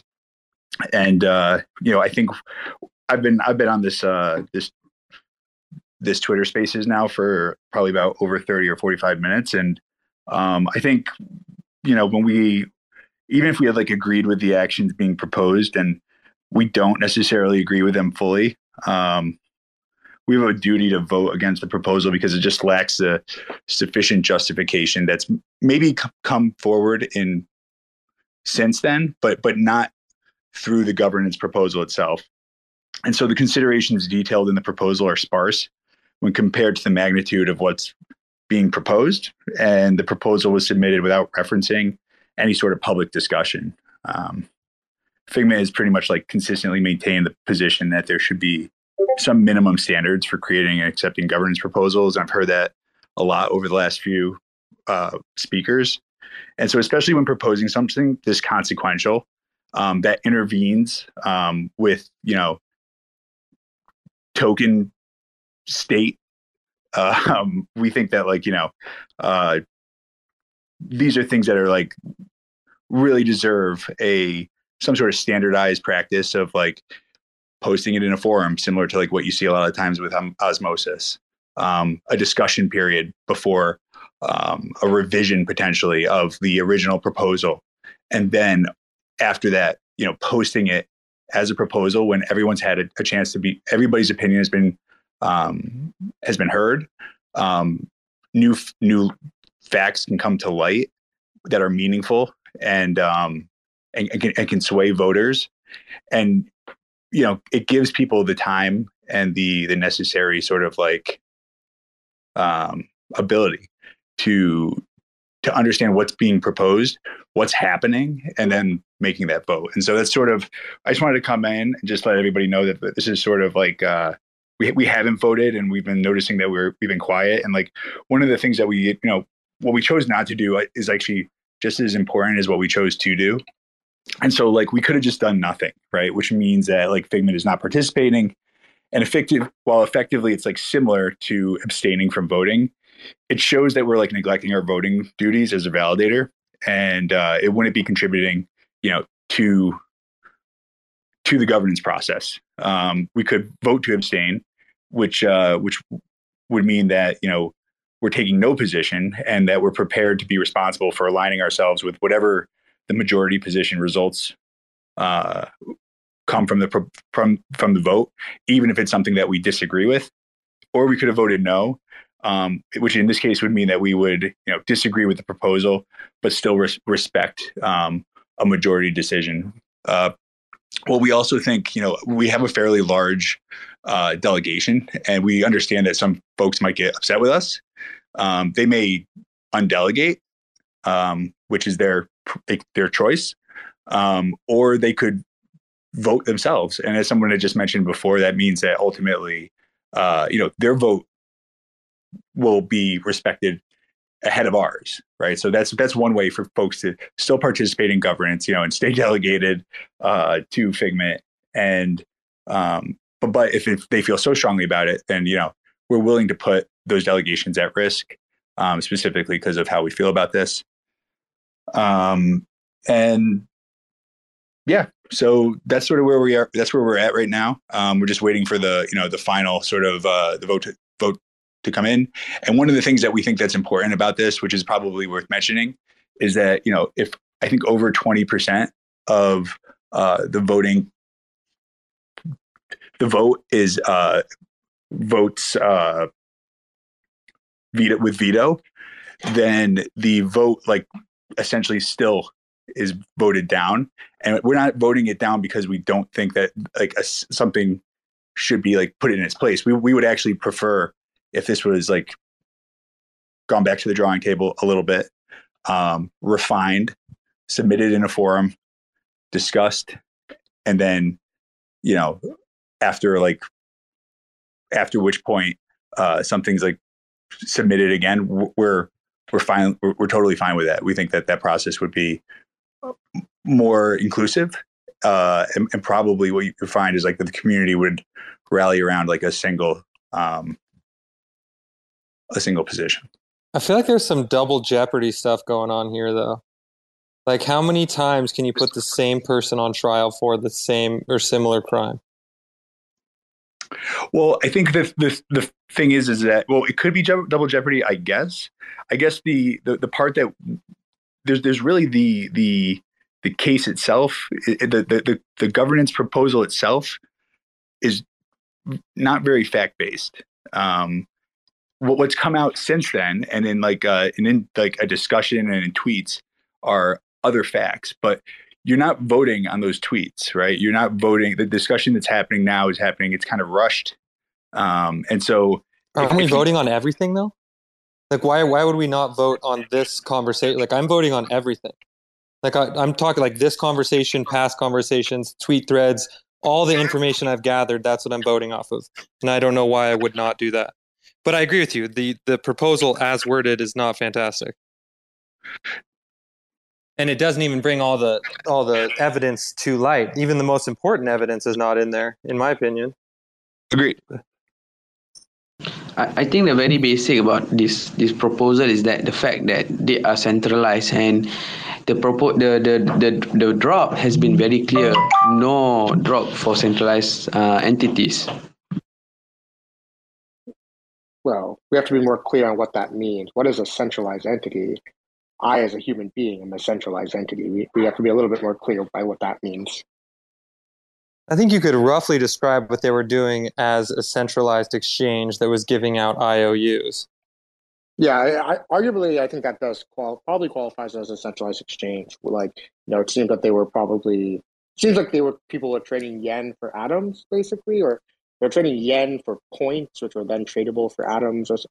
I don't know. It's probably an exchange, but I, oh, it's, it's a Ponzi. It's a Ponzi scheme giving out I O Us, but which is kind of an exchange, but not with regulatory approval. Yeah. I mean, but Ponzi like, would be a very far-ish argument because we, we still haven't decided whether Ponzi is legal or illegal on the chain. But the stake the stake drop has been very clear. I mean, the, the drop has been very clear. Yeah. Centralized exchange, and I think that's the primary reason why this proposal sixteen should go for yes. Well, no, the stake drop was about not delegating to a centralized exchange validator, which, yes, this would qualify for.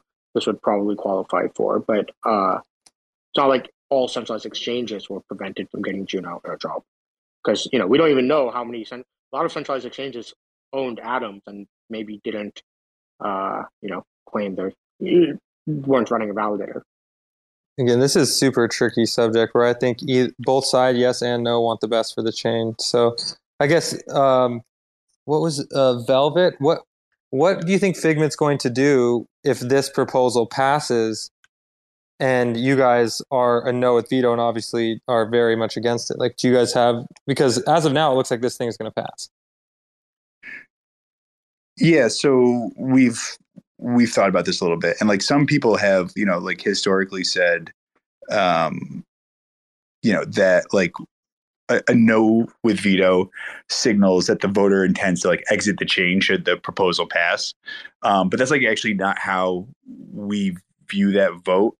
Um, a true exit, like the chain vote, would probably enable stakeholders to exit prior to the conclusion of the vote, or in reality, um, They'd they'd fork the network, which is not something we're yeah. we're thinking about yeah, doing. I didn't uh, I didn't really mean to imply that that meant that you would leave the network per se. Okay. But it, it just meant I was just implying that you usually no with veto means that the proposer has somewhat malintentions or is an attack to the network in some senses. So, so, so um, like what I could, what I could, like I think one of the reasons why we're voting no with veto is like a specifically because like. As you mentioned earlier, the, the proposal itself is pretty... It's half-baked. It, it's half-baked, right? And and honestly, like, my own personal opinion on this is, like, this may open floodgates uh, that we are perhaps ill-prepared and not really understanding, like, the the implications going forward of what this, like, kind of... what impact this will have on Cosmos just in the future. Like, I mean... Just to think for one moment about it, right? Like a lot of people are unhappy with the E V M Os, like airdrop, right? Like who's to say like, hey, you know what? This happened on Juno last month. Um, and now why don't we do like some people are upset with like how the airdrop was was created. And so what do we do? We're going to do it on, on this next chain as well, right? And it just sort of like cascades and, and snowballs into something where it's like, okay, this wasn't really the intention, right? And like it, it takes it takes like one sort of misstep to, you know, history all of a sudden kind of is rewritten, and the way that these governance proposals are being how how well they're being written or how poorly they're being written, you know, all of a sudden like kind of flies out the window, and like this is the new standard that we've set. And so I guess the question really comes down to, like, is this a standard that we want to set right now? And is this how we, and, this, and is this like the hill we're about to die on? And I think the answer is like, no. That's a very, that's a very bold take to say that this one proposal of a fully airdrop chain that's two months old maybe sets the precedent and the standard for the entire Cosmos. It, like it that's a, that's a bold I, statement. It I don't I don't know that it is though. I mean, how how like you? Why does Juno? Why are they the king of the Cosmos? Oh, like how, oh, how do they set the precedent? For I'm the not whole entire the, system. I'm not saying they're the king of the Cosmos, but I mean, like, look, uh, um, let's let's be honest here. Uh, you know, Juno. J- two things. Number one, like Osmosis um, set the precedent for the type of airdrops that we're talking about right now. So much so that the same snapshot was taken, but once people started to understand that these snapshots were like, this is how to game the system, that that it was. Right. So like it, it's not. And, and Juno is a, is one of the most recent darlings of the Cosmos. I don't think they're the I don't think they're like the kingmaker or anything, but they, they, they broke the top one hundred as far as like market cap over like in the like last month. And, you know, like it it is like sort of a standard bearing, one of the standard bearers that will likely have a ton of airdrops to it going forward. And specifically because they're launching governance tokens. So like there's there's a way where you can look forward and say to yourself, okay, is this potentially like we we know that there's people that have like that are upset about large airdrops. I, I mentioned a chain by a, a little earlier that like not everybody is super thrilled with, that folks got like large like uh, uh, inflation rewards for early on. Right in, in in the in the genesis of the of the blockchain being started, and like how far of a how far like how is it that crazy to believe that like if this is successful this time that like we're literally not going to see this next month and again and again like it it it's very possible and and the chance the question is is like is that actually was that the goal? And the answer is like no, and that's why, because it's like a unexpected consequence, unintended consequence. Hell yeah. Uh, Velvet, did you already go? Yeah, that was me. Oh, my bad. uh, Whispers up here, though. Whispers came up, and they haven't uh, had a chance to speak. Oh, that's yeah, the one. They validated on a couple different numbers, too, so I'm interested to hear their take on this. Yeah. Up, I, uh, sure. Thanks for uh, letting me up, guys. Um, I definitely agree with a lot of what's been said already, um, and definitely that this proposal has the potential um, to set precedent. Not that it necessarily will, but um, being a validator on multiple chains, we do see that a lot of, you know, Cosmos chains borrow from each other, and they use governance proposals as justification for other governance proposals on other chains. So I definitely think it's a possibility, and that's why we need to be very careful here. Um, I, I definitely see um, justifications on both sides of this proposal, you know, voting no or voting yes. I think based on the information that's been provided, you know, thanks to some awesome work from fellow validators, um, you could really justify either vote. What I think has been concerning the most to to us at WhisperNode has kind of been this uh, mob mentality that seems to have developed around this one, where people and validators specifically feel a bit, a little bit of like caught in the middle here, um, like their decision could impact their business or their delegations because of this mob mentality and some of the bullying that seems to be going on on Twitter. So um, I think that's, you know, an area for improvement and just in governance in general. So it's been really interesting to see some of this play out. And I'm curious if something like private voting would change the behavior. You know, I know it wouldn't be the best thing because you want transparency, especially when it comes to validators. Um, but I do wonder if it would change the outcome at all if if private voting was a thing. Yeah, I, I uh, hey everybody. I, I would say that I, I totally agree that private voting would prevent some of the mob kind of tendencies on um, on the, the voting mechanism. It'd be really cool if there was, um, you know, some kind of content to help voters actually see the issues. Um, I, I know there's some forums that, that could kind of open up and and get, you know, um, uh, provide like the, the different perspectives, not necessarily along any kind of political lines, but just so that people can quickly get uh, the information and decide for themselves without taking the cue of, you know, seventy percent of the votes already yes. Um, the other thing that kind of I'm, I'm hearing, and I just want to comment on, is it, it sounds like we're we're worried that there's like a slippery slope, you know, like if this happens, there's going to be, you know, it's likely there's going to be precedent set by it. And I don't know if that has to be the case. Like a, a Genesis, a, a Genesis uh, award is a, really a special event, and it's not. Um, Uh, and there's there there is a lot of information around this particular case um, that it doesn't it doesn't feel like it has to be uh, you know a precedent, and that we're gonna slide into kind of a dark way of governance. Just my my piece. Can you guys hear me? Yeah. Cool. Yes. Cool. Never know if my mic's working. Uh, Steven or Stefan, sorry, whichever way it is, if I pronounce it wrong.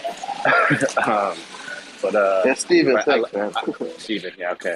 Uh, I gotta, I love that feedback. Um, it's really good. Um, I think that, like, the private voting, especially, is going to be really important. Like, do you hold validators private as well, or do you hold them accountable so that people know what's going on? Um, I think that redelegating from a validator because of their vote is bad, but I do think that you should have transparency into how they're voting. Um, that being said, ah, so with one second, I'm in an airport and I gotta do something with you. Uh, but when he comes back, um, before he comes back, I just want to let you guys know that in, if you guys are dropping off, um, it might it might just be the like weird connection. Twitter Spaces has been really really buggy lately, so we're not you know bringing you guys down. It might just be the bug that's going around on Twitter Spaces. All right, so I'm back. Uh, so the thing about precedent and the slippery slope, I'm actually on the side of this being like a slippery slope, because in life, just in everything, we compare, we contrast so that we can make decisions. So when there becomes another issue in, in the future where we feel like we need to take action, and maybe like one of the thoughts that come up is taking away the balance of the wallet, we're instantly going to refer back to this situation. So I do think that it is important that we take this seriously, because it is going to set precedent for not only Juno, but a lot of Cosmos-based change, and maybe even other, you know, crypto projects as well. So I think that we do need to like tread lightly. Like, it's not saying that if we vote yeah, it's bad, but I just think that we need to be aware that whatever we do vote is going to be looked upon for a while, and it's going to be like a reference point for a lot of things that we do. Hey, sorry guys, my phone died in the middle of when I was talking, but um, I'm back now. There you go. What's up, Chill Validation? Hey everybody, we're coming through, okay? All right. So yeah, we, okay.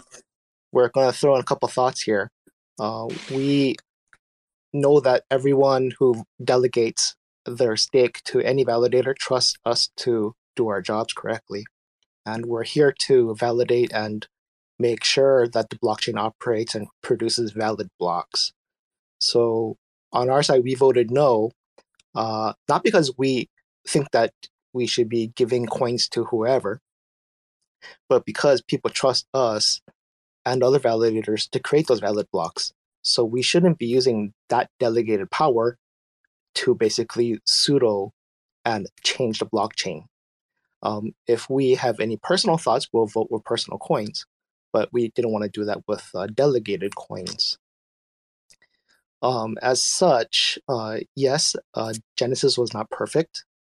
And yeah, we thought that it would be great to fix it, but we also know that there are certain core tenets of what's important in blockchain, which is that security and that Uh, belief that accounts are secure, and such that taking away those same coins would essentially be trying to make two wrongs create a right.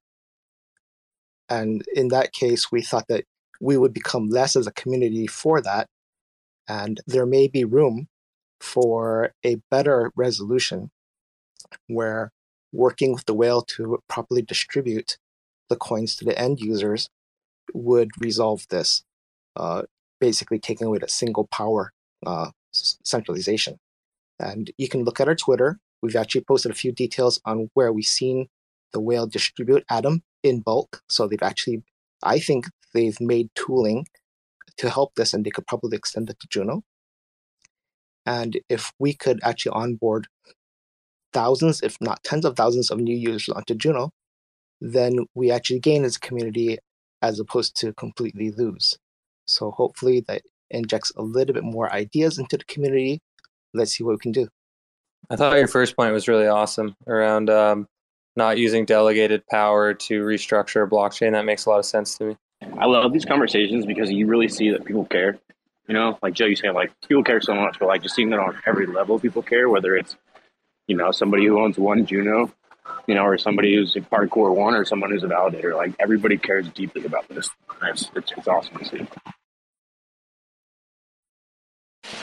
Oh, so just a question, like, is what, I mean, what would constitute a line where governance, where, where the community would be in, in the right self-policing? Like, if it's not something like this, what would that look like? Is there anything where governance would should have a say?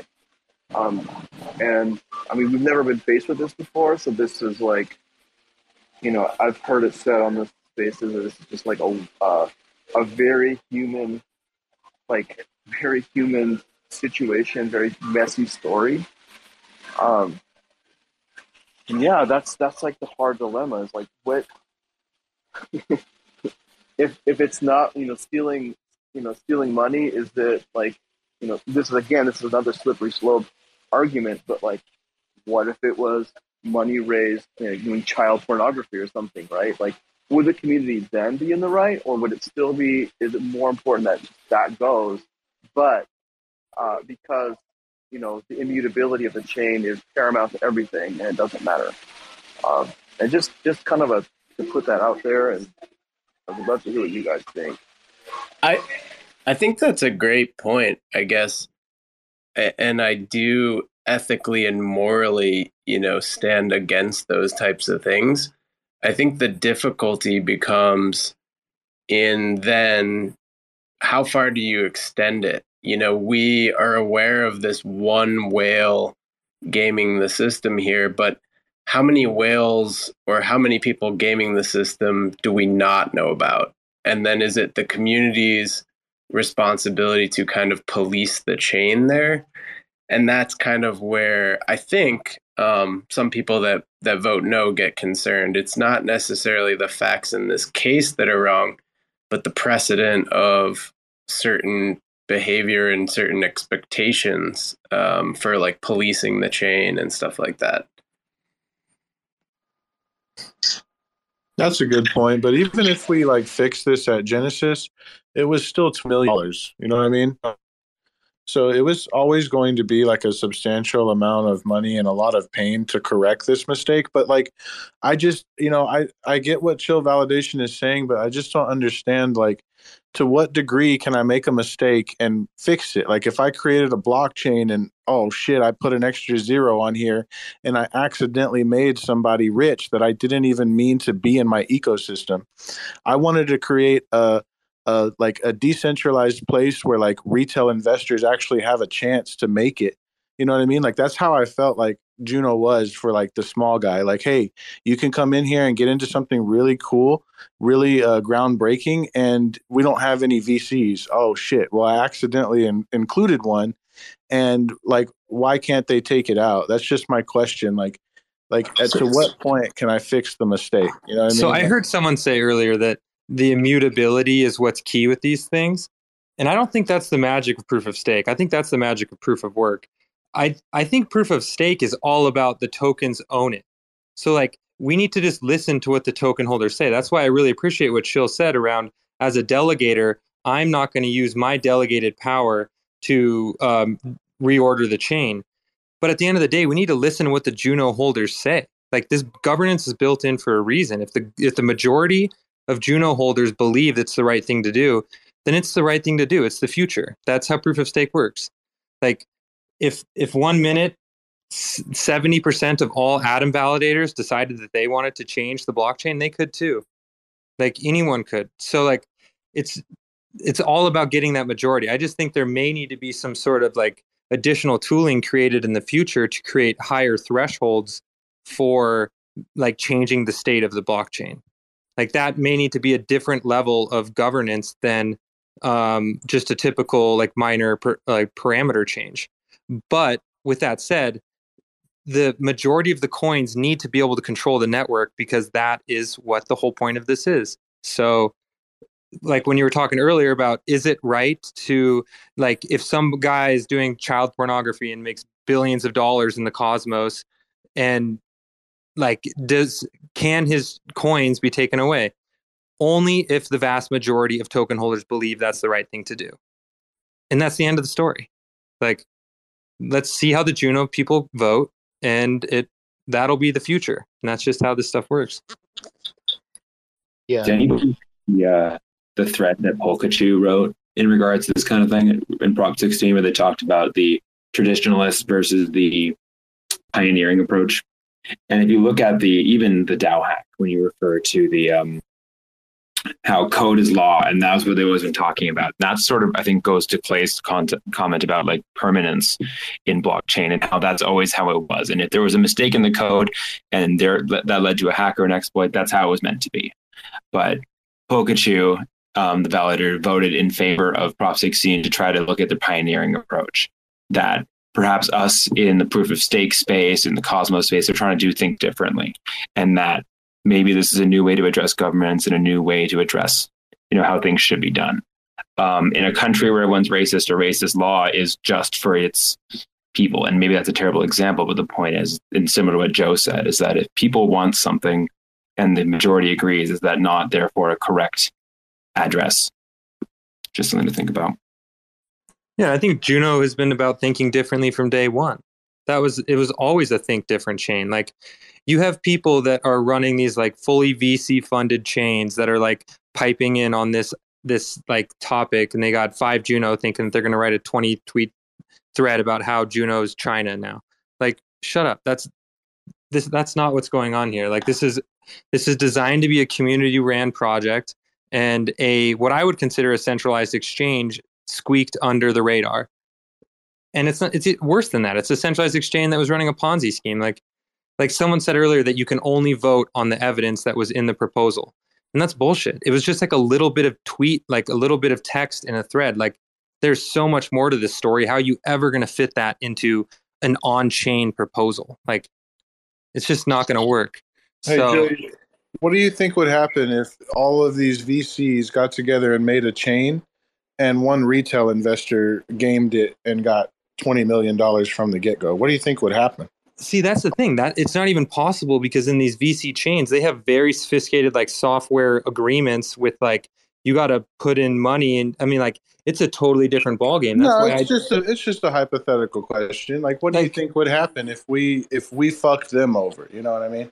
Like, yeah, I think Wall Street Bets of- tells you Wall Street Bets and G M E is a, is pretty much that. Like, these people fucked over the big boys, and then they changed the chain of, of the stock market. So like, it's, I guess you could even say it holds all the way up to the stock market level. Like, if the majority of like value participants believe that's the future, that's how it works in proof of stake. Where, so like in your case, if someone, if this V C chain was uh, co-opted by a retail, like, I guess it depends on the token ownership. Like, if it's proof of stake chain and this guy gamed it enough to get enough tokens, then like, he is the leader now. Like, he took over the chain from the V Cs. So like, I, I guess mean, they would shut that shit down. You know, they would, dude. They'd be like, yeah, we can't do, you know what I mean? Like, yeah, no, they would just power fork power. off, which is just, it's kind of like, I don't know. I, I have a hard time with this, like, people like getting confused on what proof of stake and proof of work is. Like, I, like Bitcoin is the one where like, obviously no one's ever going to be able to steal funds from someone else. Like, that just, it doesn't work like that. But um, proof of stake, that is especially like a fully airdrop chain, this is like totally different ball game than, and that's why I also think it doesn't set a precedent for the whole Cosmos. Like maybe if Atom did this, like maybe you could start making a stretch that it would set a precedent for the Cosmos. But I don't think that someone like Sunny is going to reorg his block or Osmosis just because Atom or Juno did. Like, so I think some people are just taking it a little bit too far and like extrapolating like, oh man, this is going to be the death of the Cosmos. Like, no, it's, it's one chain that was fully airdropped. Like, I don't know. Sorry, that was kind of a rant. But.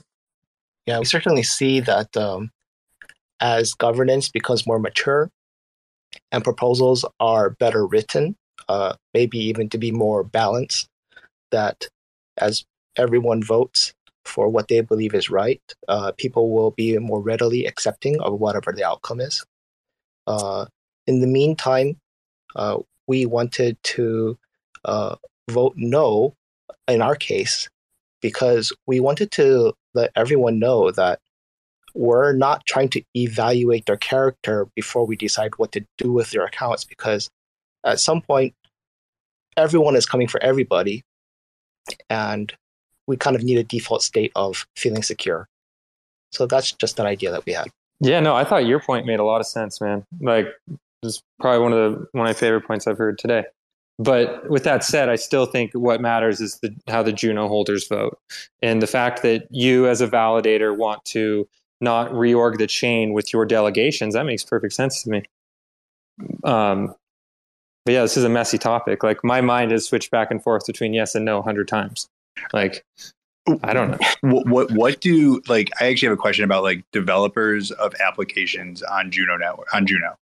Um, are you... do you feel more confident or less confident? Like, and I'm just like actually asking because, like, again, we haven't really had chains. We have we have not had chains in the Cosmos that have applications being built on top of them. They've all been app-specific blockchains, right? Um, you are we're moving into a different sort of like era, and so as a developer, how how confident are you in a chain where folks can vote and change the change the state? Have you asked the Ethereum developers? You mean from back in two thousand and yeah, when that didn't even have a, that didn't even have a vote. No, absolutely of, agreed. It was and it was highly contentious, and it took it took m- more than four days to come to the decision to do so. Yeah, then how do those developers feel now? Well, they forked the chain and a bunch of people were on Ethereum Classic for a while. Um, probably not great. It was pretty contentious. It was super so like contentious. all the all the innovation was there. All the innovation occurred there, and this was the chain that had that happen. So the moral of the story is sometimes crazy hard decisions are the right decision. Like, do I think the DAO hack was the right decision? In my point of view, looking back as an as coming to the blockchain space late, no, I hated it. I didn't. That's why I never really liked Ethereum. But there, and there, there also weren't any other. Like, I mean, I guess the other point of this would be like that there really weren't any other options to build anywhere else, like applications and smart contracts on on blockchains, right? I mean, I, I think the point sure, here. But that's and, kind of like switching the subject, though. Well, well, no, because the other thing is, is that you said, you know, this is proof of stake, right? Ethereum is proof of work. Immutability, like you said, is a specific aspect of proof of work. This is not immutability anymore because now we're talking about proof of stake, right? And so actually the game does change. It isn't it isn't apples to apples. So like the point is actually relevant specifically to Juno and, and not to Ethereum proof of work, in, in my opinion. So, so with the freedom to fork, right? Isn't that... Like at the end of the day, that's how that's how this Juno thing may end as well. Like that's how that's the work around it. But I just think proof of work and proof of stake have a different kind of finality. But forking I, I, I is always an option. Yeah, I'm not. Dis- I'm not disagreeing with you. I think the, the point I'm making is that like, like I, I made a point about developers being like comfortable building because like it's not immutable. um, and that like like it can fork, or, or or you can you can go back and you can roll it back.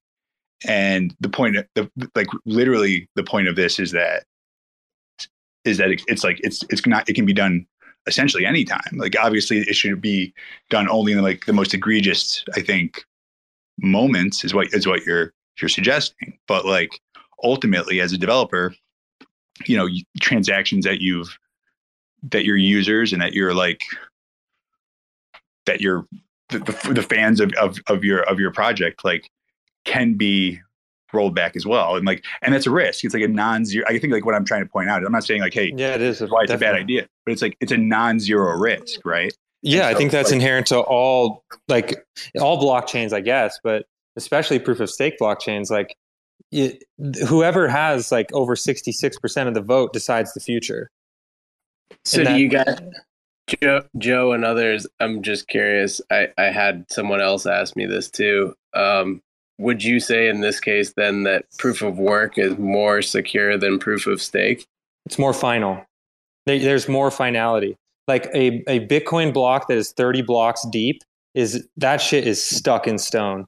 Like you have you have to do thirty-one blocks work of proof of work before the next person does one. And then you have to hope the whole network agrees to, like, it's a totally different ballgame. So yeah, I think proof of work has a considerably higher level of finality as long as the level of work is considerably high. Um, so there's there's actually also one, I mean, the, the hub has actually um, changed uh, like state change intervention before yep. as well. Um, I think like in there was like a, I think it's proposition, their proposal twenty-nine uh, recovered from the I C O. Yeah. yeah, fundraiser participants had either lost or not received their Genesis seed phrases, and so it's been done before, right? I mean, so it's it's not like this is like uh, it's one of those things. Is it a feature or a bug? Is it a feature or a bug to proof of stake? Right.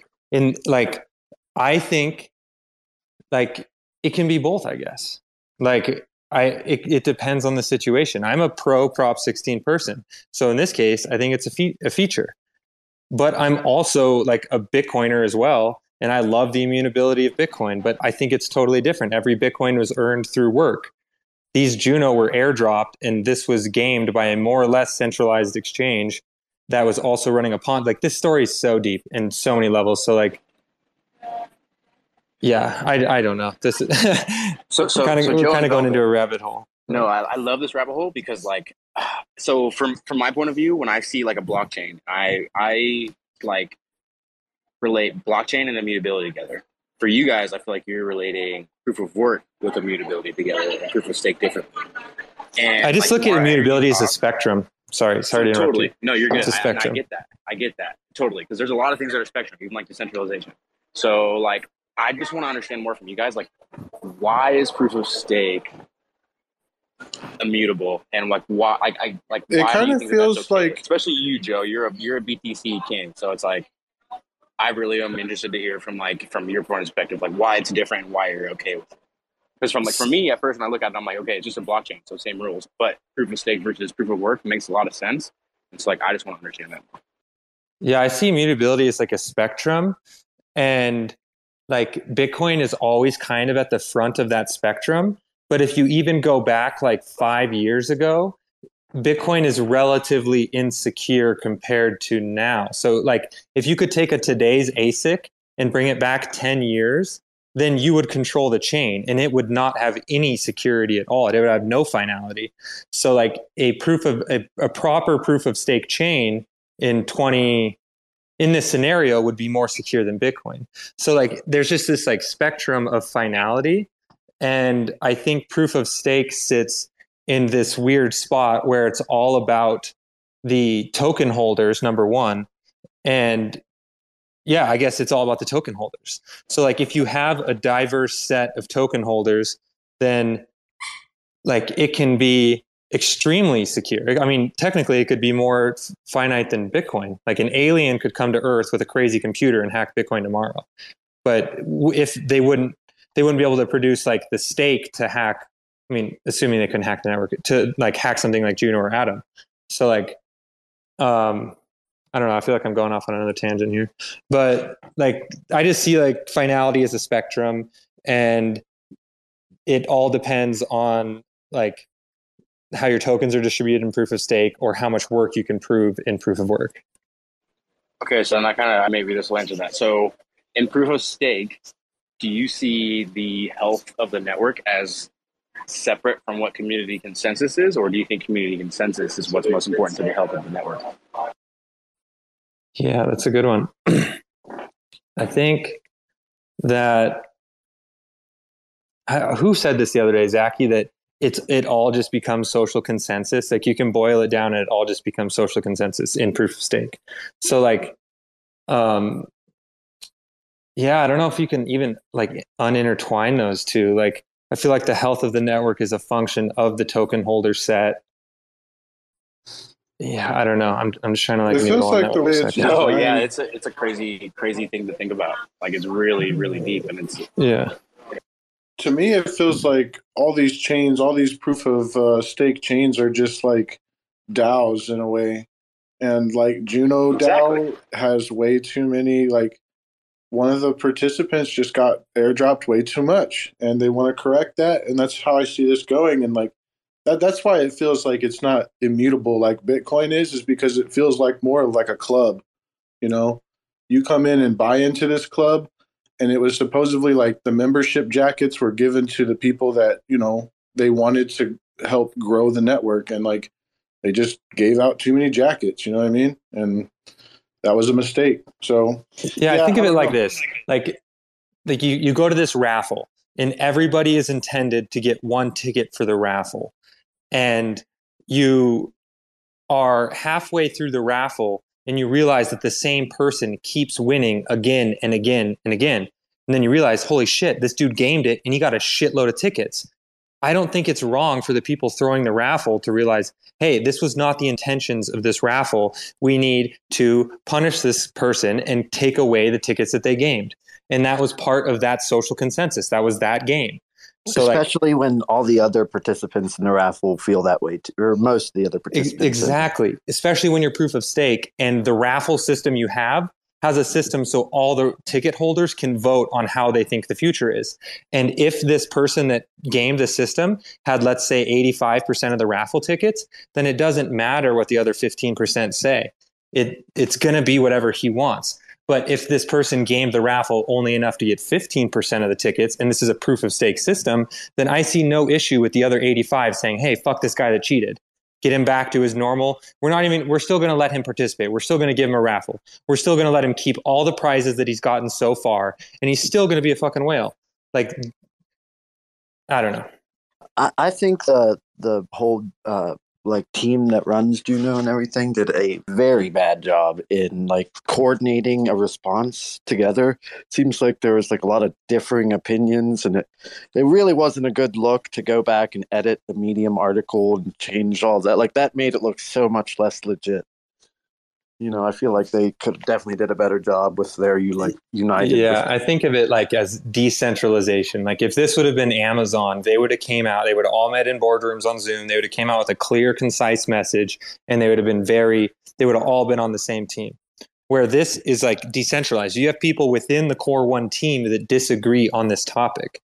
But I don't think that's an issue. I actually think that's that's a good thing, or at least it's just natural that everyone should be able to have their own opinion on this matter.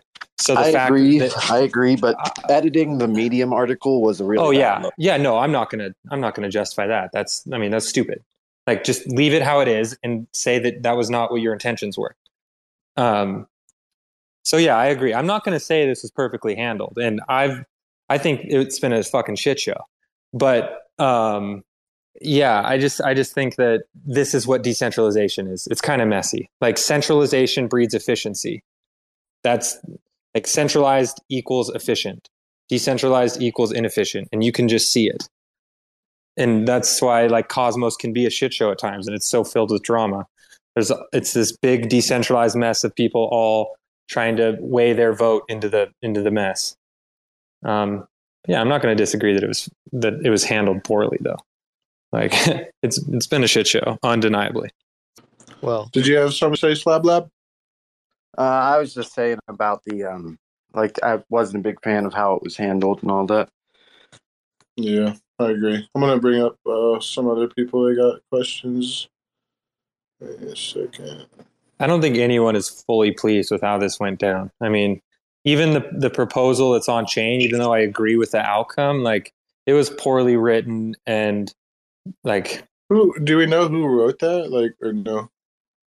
I mean, Massey was tweeting, uh, sorry, uh, Wolf Contract was tweeting about it before it went out, and then it went out right away. So, so I'm assuming he was involved. And he, and he, um, he worked for Core One, and he um, said that it was supported by Core One in the proposal, when really, like, the Core One multi-sig team did not actually sit down to, like, make an official statement. So, um, yeah.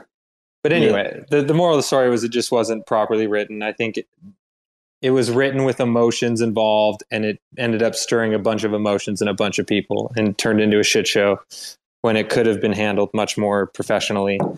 But yeah, again, one hundred percent. Decentralization, it's a shit show.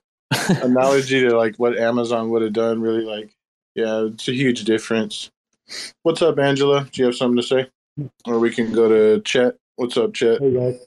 I yeah, appreciate it. Um, no, I think uh, I think with uh, everybody voting and, and making the decision, um, the question that I have is now that now that we're getting close to the end, and if it does turn out to be yeah, can you can you speak up? I can't really hear you. Like, okay. Speak me, closer to a mic or something.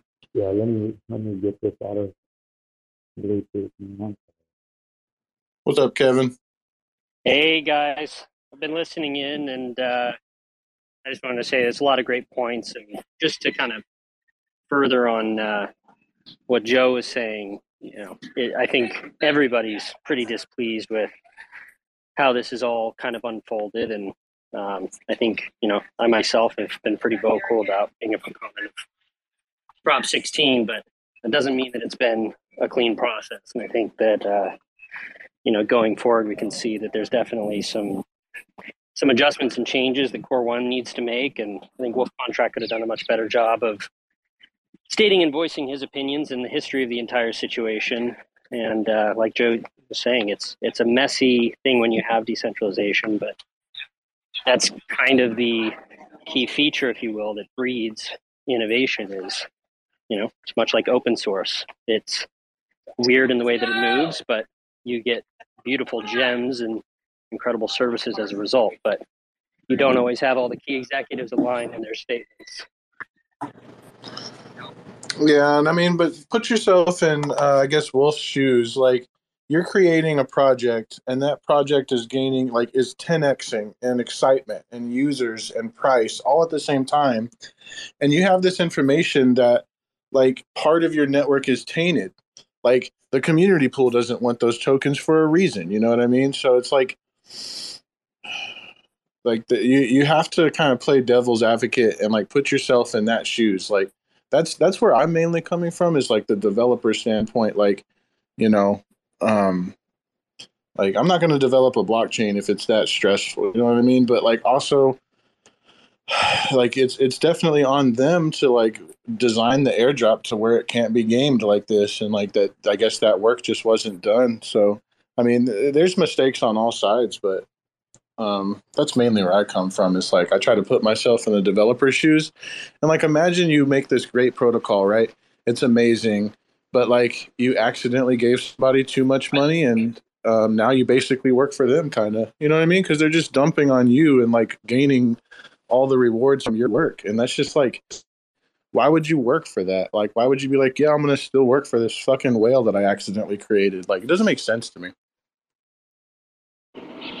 Yeah, um, this is Chad again. Hey, uh, I like, like I said, I like um, with all the voting and all the stuff that's out there on Twitter and everybody, you know, doing their thing. And then today, when I actually saw, I guess, that scroll of what uh, Wolf Contract had, you know, been talking with the whale. Once we all saw that, I was like, I was up and down to yes and no, yes and no. I was like, golly, man, which way do I go? And then you get to the point where you start seeing that, and you're just like, okay, wait a minute. Why, you know, why would why would him being part of Core One at the time? I don't know if he still is, but actually be dealing with this guy. And then you could actually see in part of the scroll where he says, hey, I thought you weren't going to spend that money. I thought you weren't going to cash out any Juno. What happened?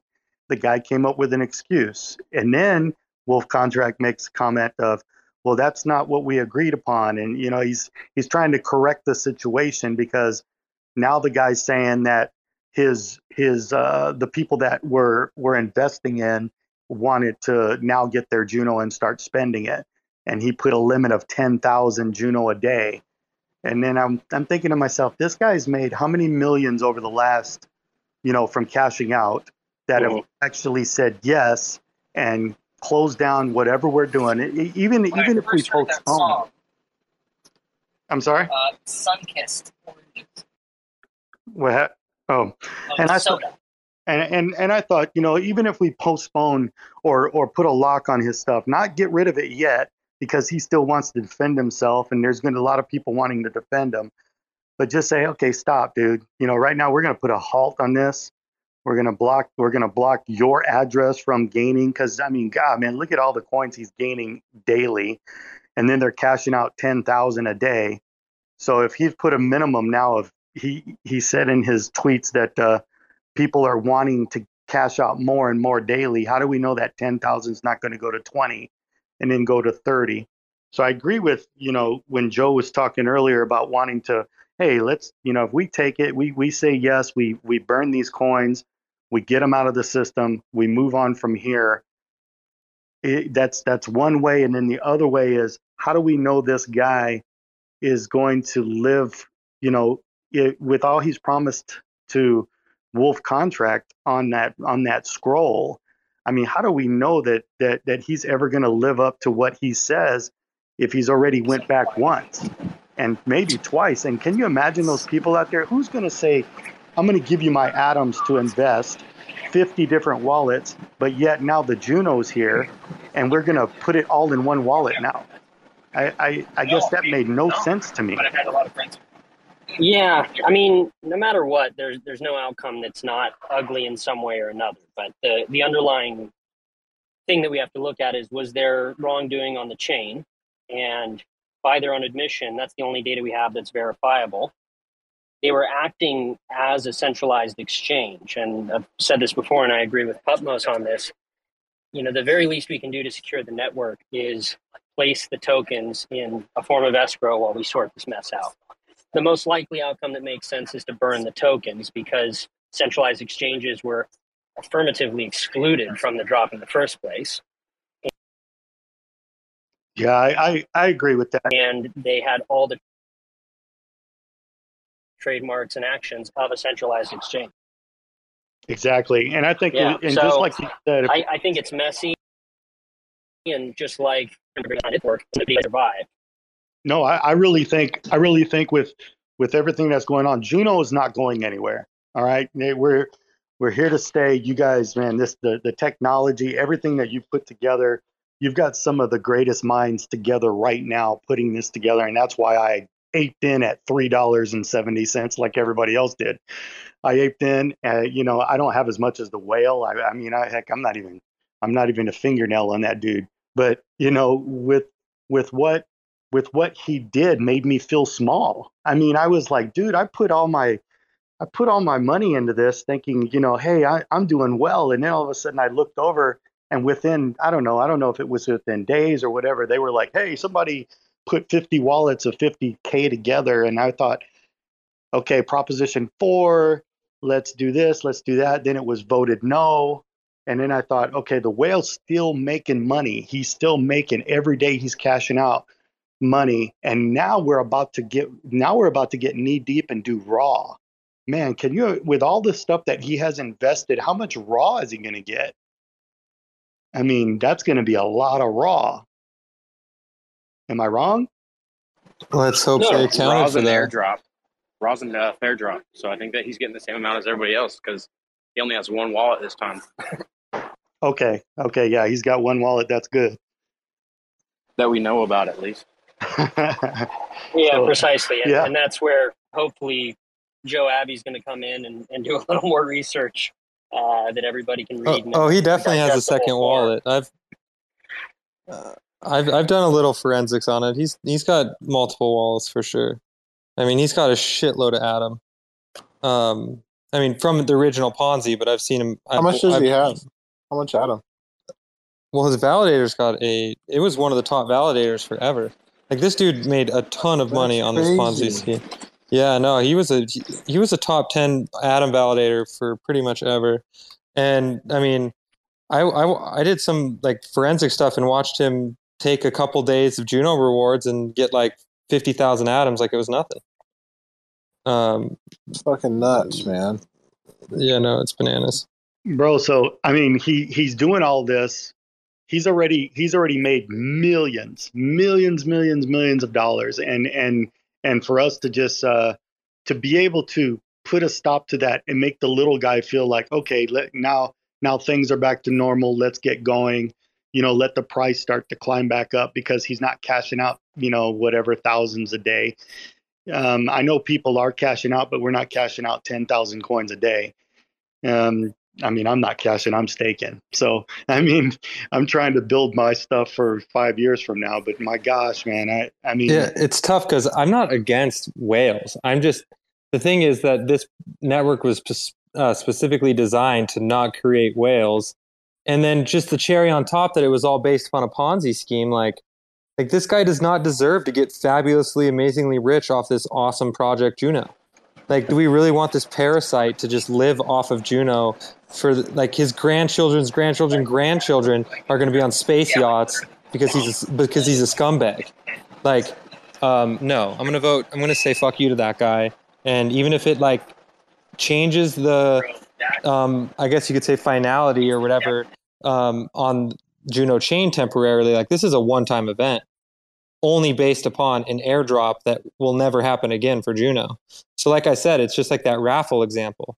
Like the sooner you can catch him scamming the raffle that was a good intentioned event, like the the better. Um, I actually voted no against Prop four because I just didn't, it was, I didn't believe it at the time, but now I'm very firmly in the yes camp. But at the same time, I totally respect no's, no with vetoes, whatever. I respect all those opinions. I'm just going to vote how I vote and say what I think. No, that's cool, Joe. I, I think uh, I think one thing that I would love to know, and that is to hear an A M A with Wolf Contract and say, "What were you thinking?" If the if that scroll is true, I don't I don't know. I don't think somebody sat there for hours and wrote that back and forth conversation. But if somebody, if if Wolf Contract did have that conversation with the whale, I'd love to say, dude, what what were you thinking? And then when he started to back out of your agreement, I mean, did you come to the core and say, I fucked up? I mean, that that's, I mean, I fucked up, guys. How are we going to fix this? I, I, I don't know. I think it, it went it went way to the end. And and then when it finally came out, he, I guess, I guess he threw a quick, you know, you know, the the Prop sixteen together, and he tried to stop it. He tried to to stop the bleeding. And hey, let's stop the bleeding. But we'll stop the bleeding, but you still have to kind of come to Jesus, you know, that come to Jesus conversation and go, what happened? Why did you do this? Wolf actually posted a little bit about that. He just said that he was in communication with him because they communicate with all valid with a bunch of validators as developers of a network. Um, it's like a five tweet thread that came out during this space, if you haven't read it yet. Um, not that that's absolving or anything, but it's a place to start. No, I, I, I did see that. And I, the only thing I thought was he was, it's, it looked like, you know, when we talked about at first, I know when everybody was tweeting at first, everybody was like the insider trading thought process, that there was no insider trading thought process. But when you look at that scroll and he's like, you know, hey, you know, you know, Mister Whale, hey, I know you got this. Uh, we want you to, if you could put a, a hundred or a million dollars in the in the L P with the Atom Osmos, that's going to be really cool. And when Juno, when Juno Osmos comes out, if you could go ahead and liquidate that, and the whale comes back, hey, I got you, man. I'm going to whale. I'm going to do this. I'm going to do that. It was like, whoa, man. Boy, you're talking. Yeah, I, I agree with you, Chet. That's a, it's a, it was done in extremely poor taste, and though the best intentions may have been in mind, it's. It's something that I think that he has to account for and Core One has to account for on the tail end of all this, because it looks, whether it is or not, highly inappropriate. And in a scenario where we're trying to deal with potential criminality and, in the very least, egregious ethics violations, you got to keep your hands clean. And it doesn't look like that. It needs to be explained. Yeah, I think this is one of those situations where, like, all the best intentions were there at heart, but then once everything played out, it just played out opposite of exactly how you thought it would play out. And so it's just like a, a weird situation that, you know, needs some more clarity and explanation. But, like, I think it's obvious that Wolf fucking cares about Juno probably more than anybody in the community. Like, even though he said he was going to leave, he still came back because he fucking cares. He's like, nah, I can't just be silent. Uh, so, you know, I think we give him the benefit of the doubt. I think he's earned that, you know, no matter what we see out there. Um, but like you said, it would be cool to just, you know, hear from him. And I think eventually we'll do that. But like, you know, Jake said earlier, right now is like a stressful time. So just giving him, you know, some space and then time to get it all out.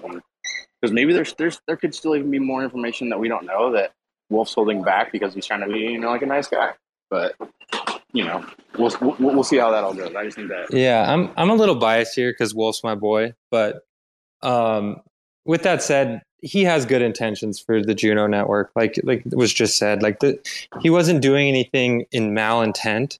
Like, and I'm guessing it was a stressful situation where shit spiraled out of control. And I don't know, I've, I've been in situations like that in my life. Like, sometimes you just start going down the slippery slope and it doesn't end well. I agree that he should probably make a statement saying like, yo, I fucked up, because that, I think it's just good to say that when you fuck up. But, um, yeah, he didn't do it in bad intentions. I can almost guarantee you. Yeah, um, I, I actually tweeted on him on, on his five, you know, on the tweets that you guys are talking about. I tweeted on there and saying, hey, man, I, I'm still with you, man. You, you, you know, you manned up, you came out, you said you fucked up. Because in one of the in those tweets, he does say I messed up, you know. So, I mean, I'm, I'm looking at it and I'm like, dude, I'm with you, man. I, I mean, you put out a lot of good information, man. I've been following you for a long time. So I'm going to keep following you, man. So I, I ain't mad at you. I'm just like, you know, come on, man. You know, that's all. It was more it was more of that. It was more of that. Come on, man. You know, what are you doing? Instead of, you know, not not you're an asshole. Um, because the bottom line is the whale got greedy in my mind. The greed on the whale side just outweighs everything. And that's just in my opinion. The, you know, when he started the the cashing out when and and then he's saying that his people, when he started saying, well, it's, you know, it's my investors. They they want to start cashing out a little at a time. We'll go with five thousand. Then it was, okay, now we want ten thousand. And then he goes, now my people want this much money. And I'm like, no, it's because you're starting to see that we caught on to you and you're trying to cash out. At least in my mind, I think he's trying to cash out as much as he can.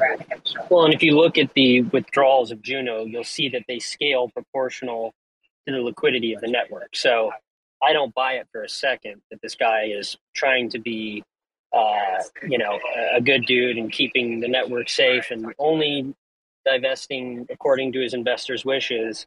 I think the fact of the matter is that he has his funds locked up with each of these guys for two years, like he said, and he's trying to take profits at the maximum allowable amount without crashing the network. And that I agree with you. I totally agree with you. When he's talking about I'm adjusting the slippage uh, to make sure I don't, you know, I don't crash the network. And and I see the adjustments there. You know, he kept saying that he was adjusting the slippage to make sure that it wasn't. I was like, are you making it to where it's not, um, to where we, it's not noticeable, or, or you know, or I don't know. I, I had so many questions for that guy. I'm just like, but but at the but in the end, we're not going anywhere, man. I think Juno is fantastic, man. It's I, I've been I've been with you guys when you guys first started talking about it, and and I was like, I'm I'm investing in these guys, man, and and I'm here to stay, man. I'm not going anywhere, and this is great. I'm glad we're having this conversation. I'm going to bed. You know, thank you guys for coming together for this. I I loved hearing everybody's thought processes. Yes or no, it doesn't matter. But we're we're talking, and that's the key. And I like that. I like that we're talking, and, and we're gonna fix this, and that's the key right there. I'll talk to you guys later. Well said, Chad. Sleep good, man. Thanks, Chad. Sleep well, man. So one thing I wanted to ask, like, which I feel like is kind of being swept under the rug, and maybe it's not a big deal to other people, is especially considering that they are maybe not the most favorable actors in the ecosystem. They run two validators, two separate validators with Atom. So, like, is that happening on all these networks? Like, I, I think white labeling is a different, different ball game than having, you know, your, yourself running two validators. But if someone like this is running two validators, like, is that a problem? Like, do we need to stop that? Like, how do we stop that? Can we stop that? Like, what is that? It's definitely a problem. It's not supposed to be allowed, for sure. Um, I mean, this guy just shows on so many levels that he's just a bad actor. Like, anybody who defends him is not a bad actor, is tripping or misaligned or something. Um, so, yeah, that's just one more example of, wow, he's just not good for the Cosmos overall. It's not just Juno. But we can't do shit about Atom because we just can't. So why don't we just do shit where we can? And I think this is where we can. So it's, I think it's called Sybil. Sybil attacks if you run more than one validator. It's a Sybil attack if you uh, just have more than one identity. Apparently it was named after a girl with identity disorder. So that's that's why they're calling like the, the original um, gaming the a Sybil attack, because you have like multiple wallets. So maybe it is on the validators as well. Yeah, I think it's way more of a danger on the validator level versus the wallet level for obvious reasons. I guess not. That can't be said. I guess it's a pretty big deal on the wallet level too for these airdrops, but not for consensus issues on a single network. I mean, this can bring you back to like we were talking about with the precedent setting, right? That uh, you're breaking up for pretty much all that for me. Oh, sorry. I think same thing the guy was from Figment was saying is that like this could set a precedent, open the floodgates to try and to remove somebody from multiple chains, or who knows? Yeah, I don't. I don't, I don't necessarily. Know. I don't love that narrative just because, I don't know, I see the Cosmos as like all these like independent like planets or nation states, whatever you want to look at it. Like, I don't think the actions here for Juno are going to affect Osmosis. And it sure as hell isn't going to affect Atom, I'll tell you that. Because Atom's hard to make do anything, period. So, um, yeah, anyway.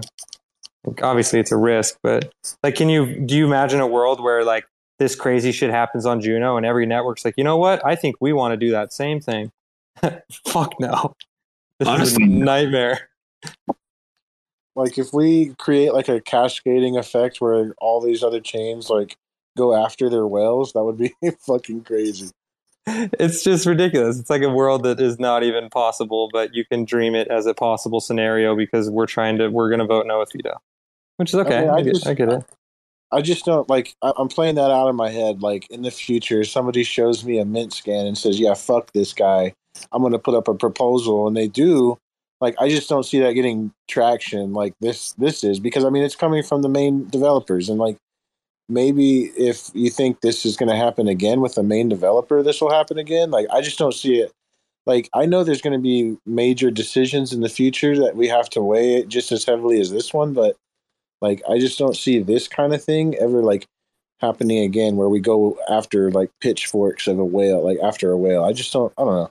Maybe, maybe I'm wrong, but, um, yeah, I don't know. I just don't see that happening where we see, like, an onslaught of proposals saying, I, like, I think no with veto kind of generally takes care of that. I mean, you can see just on this proposal the animosity and the amount of people who voted no with veto just because it's such a Uh, divisive concept, and because it's such a dangerous precedent.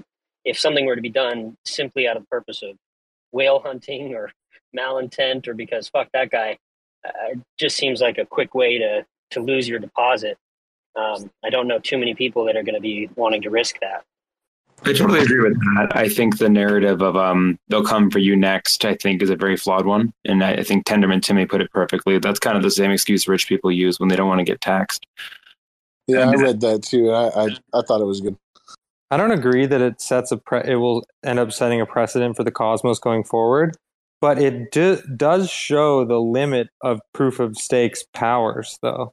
Like this kind of thing isn't even like what what would this equivalent be in Bitcoin? Like you can't even come up with it because it's just not even a thing. Um, so it just shows you that proof of stake is different. It has a different tool set, which I agree is blunt, and it's not really like working ideally. I think it'll be a lot different in five to ten years, but it is a tool set.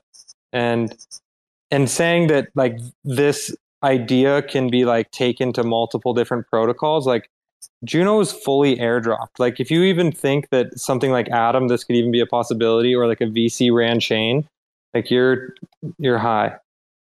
Like, um, especially not in this sense of like a bunch of like randos on Twitter just like debating on like Twitter Spaces how they feel and a bunch of Twitter threads. Like, if a V C chain has something like this happen, they'll just meet in a back room and change the state. And that is that also isn't precedent for something like Juno or anything else. Like, I don't know. Like, when, when you hear of precedent, you think of like a lawyer, right? Like, they are citing another case to say like, oh, that's why this this should happen, or that's the right thing to do, judge. Um, do you picture people citing Prop sixteen as like a proper way to handle this kind of event? Like, no, it's a fucking shit show. Like, this, this won't be pre- yeah. This won't be precedent that is going to be quoted in future proposals and like be the basis of how Cosmos functions from here on out. Like, that's just being like a worry wart, like you're high on crack kind of thing.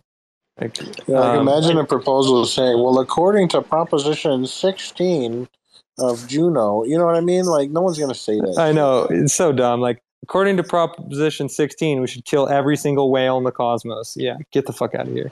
Yeah, well, to, that, to your point, Joe, with proof of work and proof of stake, and I'd imagine you'd agree, proof of work is a slow-moving concept. It's like a, a, a freighter going across the ocean. It takes ages to get any kind of change to occur and consensus across a massively difficult-to-move network. Um, that's why things like Bitcoin and Ethereum are so slow-moving.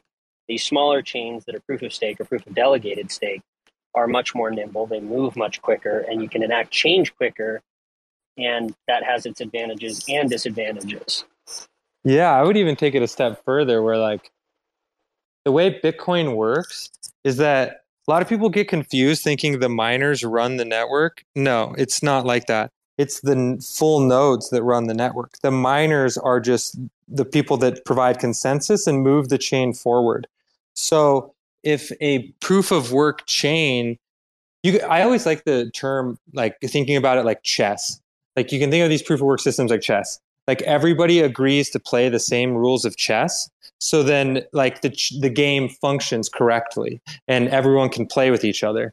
But if someone else decides they want to make a different version of chess, then that's fine. But you just have to find other people to play it with you and other miners to validate the state. So like with proof of work, it's just like, it's like a totally different ball game, where with proof of stake, like the coins are actually providing the consensus to the system. It's not just the the raw number of nodes. It's not the node count. It's the actual stake itself. So it's like a totally different beast altogether. It's like a different type of organism almost. I think what's really cool about this um, about this whole situation, and I mean, it's been mentioned over and over, but I think this is definitely an event that's going to go into the the crypto history books, you know, and, you know, good or bad. If you look at, compare it to the, the DAO hack leading to Ethereum Classic, compare it to the Bitcoin block size war, even compared to the fall of, of Wonderland, not to call them the same events, but just to say that like, these were big things that had big effects that people talked about outside of their respective chains, that I think is a really cool thing to be a part of. Absolutely. Um, I've got to jump off, guys. Thank you so much for, for having me on here. And, um, last thing I'll say is just everybody, uh, it's great listening to everyone's viewpoints, regardless of what they are, and uh, try to be nice to each other, and we'll get through all this. But uh, thank you, guys. Thank you, Kevin. See ya. Yeah, I'll probably bounce too, but I'll just probably like to second that. And I would like to see all the Juno people just spread spread love, guys. Like, we're all a family, we're all a community. Cosmos goes through crazy shit all the time. Like, if you think this is the one that's going to kill Cosmos, keep dreaming. Because thanks for coming out, Joe, we appreciate it. Thanks, Joe. You guys think this is a good time to wrap it up? What are you thinking, House? Yeah, I think so. Well, it's a great discussion, everybody. I appreciate all the different viewpoints shared today. I appreciate like keeping it civil, and um, that that was it was a really great discussion, and uh, we really missed Tricky, so glad to yeah, have Tricky, Tricky back. back. And it was such and, a treat. Glad you, to, uh, glad you made it back safe and everything. Yeah, so thanks to A Z also coming up here. And it was a treat to get to listen to all those big developers and big creators. Is anybody else getting rugged right now? Like, it's like breaking up for everybody. Yeah, I hear it's breaking up. Everything's all fucked up with spaces. So I appreciate everybody coming out, and uh, we'll see y'all guys on uh, Wednesday. Yeah, man. Unless uh, we got in some more crazy stuff happening. But yeah. Y'all guys have a good night. Good night, everyone. Later. Peace. Thanks for checking out another episode of The Ether. That was part two of the two-part Cosmos Space about Juno, Prop sixteen. What are your thoughts? Recorded on Monday, March fourteenth, two thousand twenty-two. This episode of The Ether was brought to you by Glow Yield. Glow Yield is the ecosystem of Terra decentralized apps like Lotto and Creators, all powered by DeFi yields. Glow Creators helps artists and influencers give their fans exclusive perks through membership, N F Ts, and more. Glow Lotto is a prize-linked savings account with a weekly chance to win the big jackpot. Tickets are free and perpetual, which means there's zero chance to lose money. Be sure to follow Glow Yield on Twitter and join the Discord community to stay up to date with all the glowing projects, and check them out online at glow yield dot com. This episode of The Ether was also brought to you by Talis. Talis Protocol is the N F T platform for independent artists on Terra. Talis helps to provide artists with the tools and resources needed to transition from traditional art into the N F T world. With their V one launch coming soon, Talis will be the place to see real-world art reflected on Terra. Be sure to join their Telegram and follow Talis on Twitter for updates on their roadmap, validator, and other Talis news. Find your next favorite artist on talis dot art. This episode of The Ether was also brought to you by Orbital Command, a community validator on Terra dedicated to educating, expanding, and promoting the lunatic community. Follow Orbital Command on Twitter using the link in the show notes to receive regular threads on Terra protocols and yield strategies, news, resources, and Twitter space discussions. You can also support their community efforts by considering them next time you're delegating or redelegating your Luna. Find out more at orbital command dot io. Terra Spaces appreciates the support from all our sponsors. For terra spaces dot org, I'm Finn. Thanks for listening. Feeling at my best when I'm rapping on a track, and the beat is getting blessed with some passion I attack. In a cabin by the lake, I'm waking up, getting baked, staying late, saving up for the day I get to fade away. Humans being good in a major way, pay to play, more like pay to save your life. Ripping through this day to day, save the date, hold the tears back like embrace of pain. Gotta be smarter than that if you wanna play the game. This land is my land, this land belongs to no one, and if you wanna argue that, you're in for the long run. All done, you can catch me laughing, crafty, starting off my day with weed and caffeine. You better give a dog a bone than leave him in the cold. Burying our own in the underground we stole, then ferry back and forth on the moat like a drone. Like Chera never found a quiet place to call his own.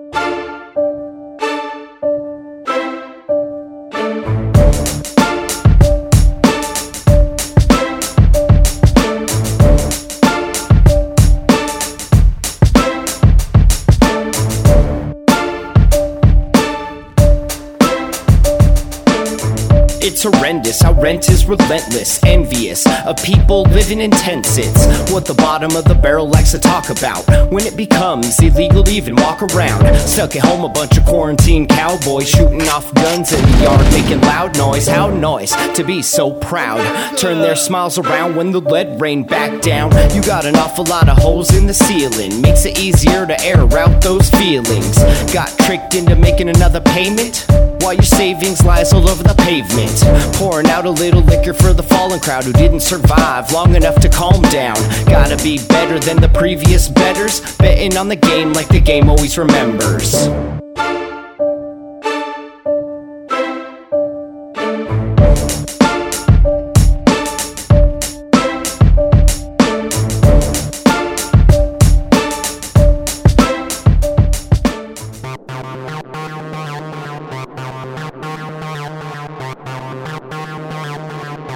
Terra Spaces.